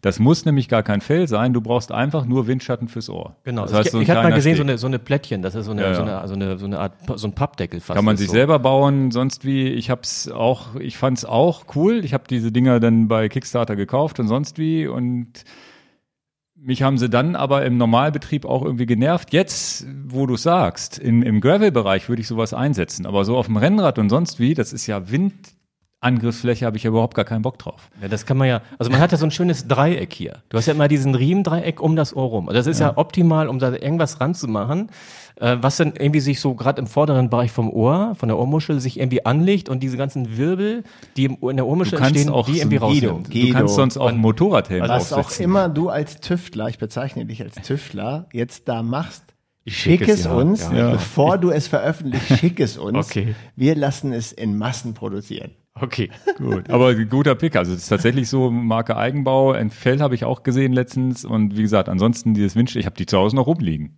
Die habe ich tatsächlich irgendwo habe ich die letztens gerade wieder gesehen, die habe ich noch nicht weggeschmissen, weil das ist tatsächlich, du machst die Dinger rum und hast diese Windgeräusche nicht mehr. Du siehst aber blöd aus und hast halt tatsächlich äh, Windwiderstand und Helm und Gesicht und so, das ist ja das, was im Wind steht. Also für für so Radtouren, wo du wo Radonneur, sage ich perfekt. So als Radsportler geht natürlich oder Triathlet ist natürlich der super. Also ich, Ich weiß nicht. ich lasse Also, noch einen Pick So, raus. so Wenn schön, so schön ist das halt so, so der Vergleich dazu, weil ich denke mal, also der, der, mal wegen der CDA-Wert oder CW-Wert, der sich einen Tick minimalst erhöht, im Promillbereich, würde ich sagen, Ja. ne? Der, der, der ist halt so klein, das ist so ein ähnlicher Vergleich wie äh, mal wegen Zeitverhelm und Trieraufsatz und also richtig Zeitfahrmaschine haben und im Ziel mit zwei vollen Buddeln an, Was- an Wasser ankommen. Ja, Ja, ja. Das ist genauso hier. Hunderte von Euro oder Tausende in eine leichte Maschine investiert und fährt aber mit äh, voll beladenen Flaschen durch die Gegend oder Aber Ziel. Ne? was tatsächlich gegen Geräusche auch tatsächlich hilft, was nicht ganz so panne aussieht, habe ich, äh, ich, äh, ich habe das Problem, dass ich im Winter oder wenn es so Richtung Winter geht, auch mal Ohrenschmerzen kriege, wenn ich zu kalte Ohren kriege. Das mit Watte. Ne, ich fahre, hab so, so, es gibt tatsächlich so eine Akustikwatte in der Apotheke, die ist wirklich extra dafür gemacht eigentlich. Wahrscheinlich geht die von DM auch, aber die ist tatsächlich so, dass man auch noch was hört. Und äh, es war übrigens beim Schwimmen auch so, muss ich mit Stöpseln schwimmen, kriege ich sonst Kopfschmerzen. Ne? Und das heißt, da habe ich dann diese, diese Watte drin und das ist die Zeit, wo ich auch alleine die Watte im Ohr schon ein bisschen Windgeräusche komischerweise wegfedert. Ich weiß nicht, woran es liegt. Also das, äh, das heißt, das ist schon so ein, so ein kleiner minimaler Schutz. Beim Schwimmen geht sowieso nicht. Da muss ich ihn so anschreien beim Schwimmen. ja. Aber ich habe noch einen Pick. Der ist natürlich Okay, klar. den dann- ich dann heute, das ist doch sonnenklar, welcher Pick das ist. Die Halterung von Guido, die selbstgemachte Halterung für die, für die Lampe. Ja, die muss Ja. ich ja picken. Du hast die Lampe ja, Ja. gar nicht. Ehrlich? Die. Aber die Halterung für die Lampe ist mein Pick. Gut, dann nimm du doch die Halterung für die. Dann, nehm, dann nehme ich das Solarpanel für 8 Euro. Okay, genau. Also das ist, das ist wirklich gut. Also ich habe nämlich lange, Ja, aber also die ganz, meisten, ents- ganz entscheidend ist genau das Panel will ich kaufen für 8 Ja, Euro. ja. Ich will kein anderes, ich will ja, das ich, du hast kaufen. es erzählt, genau. Weil ich habe auch lange überlegt, weil also viele sagen, warum der ganze Kram mit dem Laden? Ähm, die nehmen sich diesen Sohn Dynamo und packen den vorne rein und dann haben den- sie einfach kein Problem mehr. Dann haben sie noch so einen Hub, dass sie da halt irgendwie viel Kennen das alles. Aber es ist erstmal sehr, und sehr teuer. Es ist erstmal recht teuer und du musst das ja umspeichern. So, da habe ich gesagt, ja, keine Lust so. Ne? Und für die paar Male, wo ich sagte, ich brauche Genau. das Zeug wirklich, ich weiß, ich muss eh immer mal Pause machen. Und ich habe das mal so auch beim einem, der, der, also ich gucke gerne, was die TCR-Leute so machen da. Und äh, da sagt dann auch einer, ja, denn er muss ja eh Pause Transcontinental, machen. Genau. Transcontinental. Und dann, er muss ja eh Pausen irgendwann haben. Das heißt, er macht immer nur Pausen, wenn er eine Steckdose hat. Weil dann lädt er gleich immer alles auf. ja, das finde ich aber auch blöd. Und dann, ja, weil äh, man kriegt es hin. Also ich habe ja auch gemerkt, mir war kalt, ich wollte eigentlich Pause machen, es ging nicht mit der Pause, weil es einfach, mir war zu kalt, raus aufs Rad weiter. Ne? Und ich denke mal, wenn du so durch halb Europa fährst, dann, dann findest du immer irgendwelche Stellen, wo du sagst, entweder geizt du halt mit deinem Strom und dieses Panel, das nimmt dir halt während der Tage, also während des Tages, es geht, kannst du, kannst du einiges wieder auffrischen. Du kriegst es nicht wirklich vollgeballert, ist halt nicht so ein 4 Ja, aber es rettet dir doch unheimlich. Aber das, war ist- jetzt äh, 8 Euro China-Ware. Das ist 8 Euro China-Ware. Wo hast du die gekauft? Bei Ebay einfach. Bei irgendwo. Ebay, genau. Okay. Und, und dann Direkt aus China verschickt oder? Ja, man muss ein Vierteljahr warten oder zwei Monate. ist das Ding da, ne? Und, Okay. und, äh, aber es funktioniert und es gibt so kleine Messgeräte, sieht aus so USB-Stecker, Buchse und dann der misst dann wirklich den Strom, äh, der durchfließt und dann kann man wirklich nachmessen. Wir gucken was- mal. Wenn du noch einen Link kommt, hast, dann ver verposten wir das äh, nochmal, den Link da unten rein. wer- wer Das Solarmodul wahrscheinlich- 5 Volt muss man wahrscheinlich bei eBay vorsichtig sein. einstellen. ob, Also das, ob das CE-konform ist, wissen wir nicht ganz genau, wenn das direkt aus China hier rein, Wenn der, Strom, reinfließt. wenn der Strom fließt, dann ist das Ding in Äh, zu der Halterung, bevor, wenn wir picken, müssen wir natürlich die Halterung auch noch kurz erklären, wie die funktioniert. Und zwar hast du dir das, haben, aus, das können wir ja darauf hinweisen. also dass das haben wir im anderen, YouTube-Video im anderen Video erklärt, aber trotzdem müssen wir jetzt jemand, der das noch nicht gesehen hat, ihm kurz einen Hinweis geben. Also du hast einen Spacer vorne rausgenommen vor der, aus deinem unter dem, Lenker. unter dem Vorbau. unter dem Vorbau, dann hast du ein Stück Plexiglas genommen, da halt in, in genau den Durchmesser reingebaut. Wie hast du das hingekriegt, dass du genau den Durchmesser hingekriegt Eine hast? Säge? Also du hast es gesägt, nicht gebohrt. Naja, so ein großes Loch krieg ich ja nicht gebohrt. Das heißt, das ist mit einer so einer- ein so paar einer- Löcher gebohrt, Rest gesägt, geschliffen, fertig. Mit so einer, Also- mit so einer Laubsäge oder wie macht man das? Naja, also Sägeblatt, also außer so Fuchs, also diese ganz kleinen Mini-Fuchs. Ja, okay. Also heißt, hast du ein Loch Blatt, gebohrt? Blatt rausgenommen, reingesteckt und einmal Also rumgesägt. ganz, ganz präzise gearbeitet. also es ist, es ist echt, genau. und das halt statt, statt dem Spacer das Ding da rein und dann hast du so eine, hast es glaube ich bei Hitze noch äh, so ein Genau. bisschen gedingst und Das- dann hast du irgendwie so ein, die, die, also die, die, die Lampenhalterung hast du dann dran geschraubt, Genau, da geklebt. habe ich diesen, diesen einen, das eine Teil dieser Aufnahme habe ich von dem, von der Originalaufnahme dann halt abgenommen. Mit der Schraube geht das ja. Und also mir ging es einfach nur darum, weil ich, ich äh, fand das so blöd, wenn die Lampe immer so oben aufgesetzt darauf ist. Weil das, das packe ich ja gerne Also ihr seht das, ihr seht das ja hier hinten, das ist einfach, Und das Schöne ist auch, wenn du, wenn du, ich fahre ja sonst gerne mit einem Trieraufsatz, hab dann, und, Ja. und der Trieraufsatz ist ja nicht unbedingt immer nur, um da sich abzulegen, sondern da kannst du unheimlich toll Material dran, ranbauen. ja, ja. Also irgendwie eine Rolle. aber wenn die Lampe dann weg ist, ist Strapse. die, wenn und die dann, Lampe da hängt. genau, wenn die Lampe nämlich oben ist, dann musst du die Lampe ganz nach eine Seite packen, damit die da daneben Ja. scheinen kann. Und dann hast du einen Griffbereich. verlierst du eine Griffposition. Genau, Also das war du was, das- was ich auf dem Foto von deinem Rad auch zuerst gesehen habe, wo ich gesagt, geil, das will ich auch haben. Ja, und so kannst du dann mit da drunter, weil ich habe bei diesen neuen Rädern, sonst hast du ja manchmal eine Aufnahme, dass du am, am unten mal wegen bei Stahlrahmen hast du immer eine Aufnahme für ein Schutzblech und da Mhm. kannst du natürlich auch viel irgendwie, irgendwie was bauen, Adapter, wo du da dann was hast. Das ist direkt schön weit unten. Ja. Aber die neuen Räder haben das ja nicht. Da ist Okay. ja kein, kein Loch mehr. Ist, ähm, Nee, aber das ist so, Also wie gesagt, d- das im Video zeigt, das zeigst du auch das ganz genau, wie das mit, mit Halteleine und so weiter. Dann Also das ist. ist nur Sicherungsfangseil, Ingos, ja. von Ingos neuer Idee noch einen Pick zu sagen, hast du jetzt schon mal drei zum, Ja, ja. zum Podcast zugeliefert.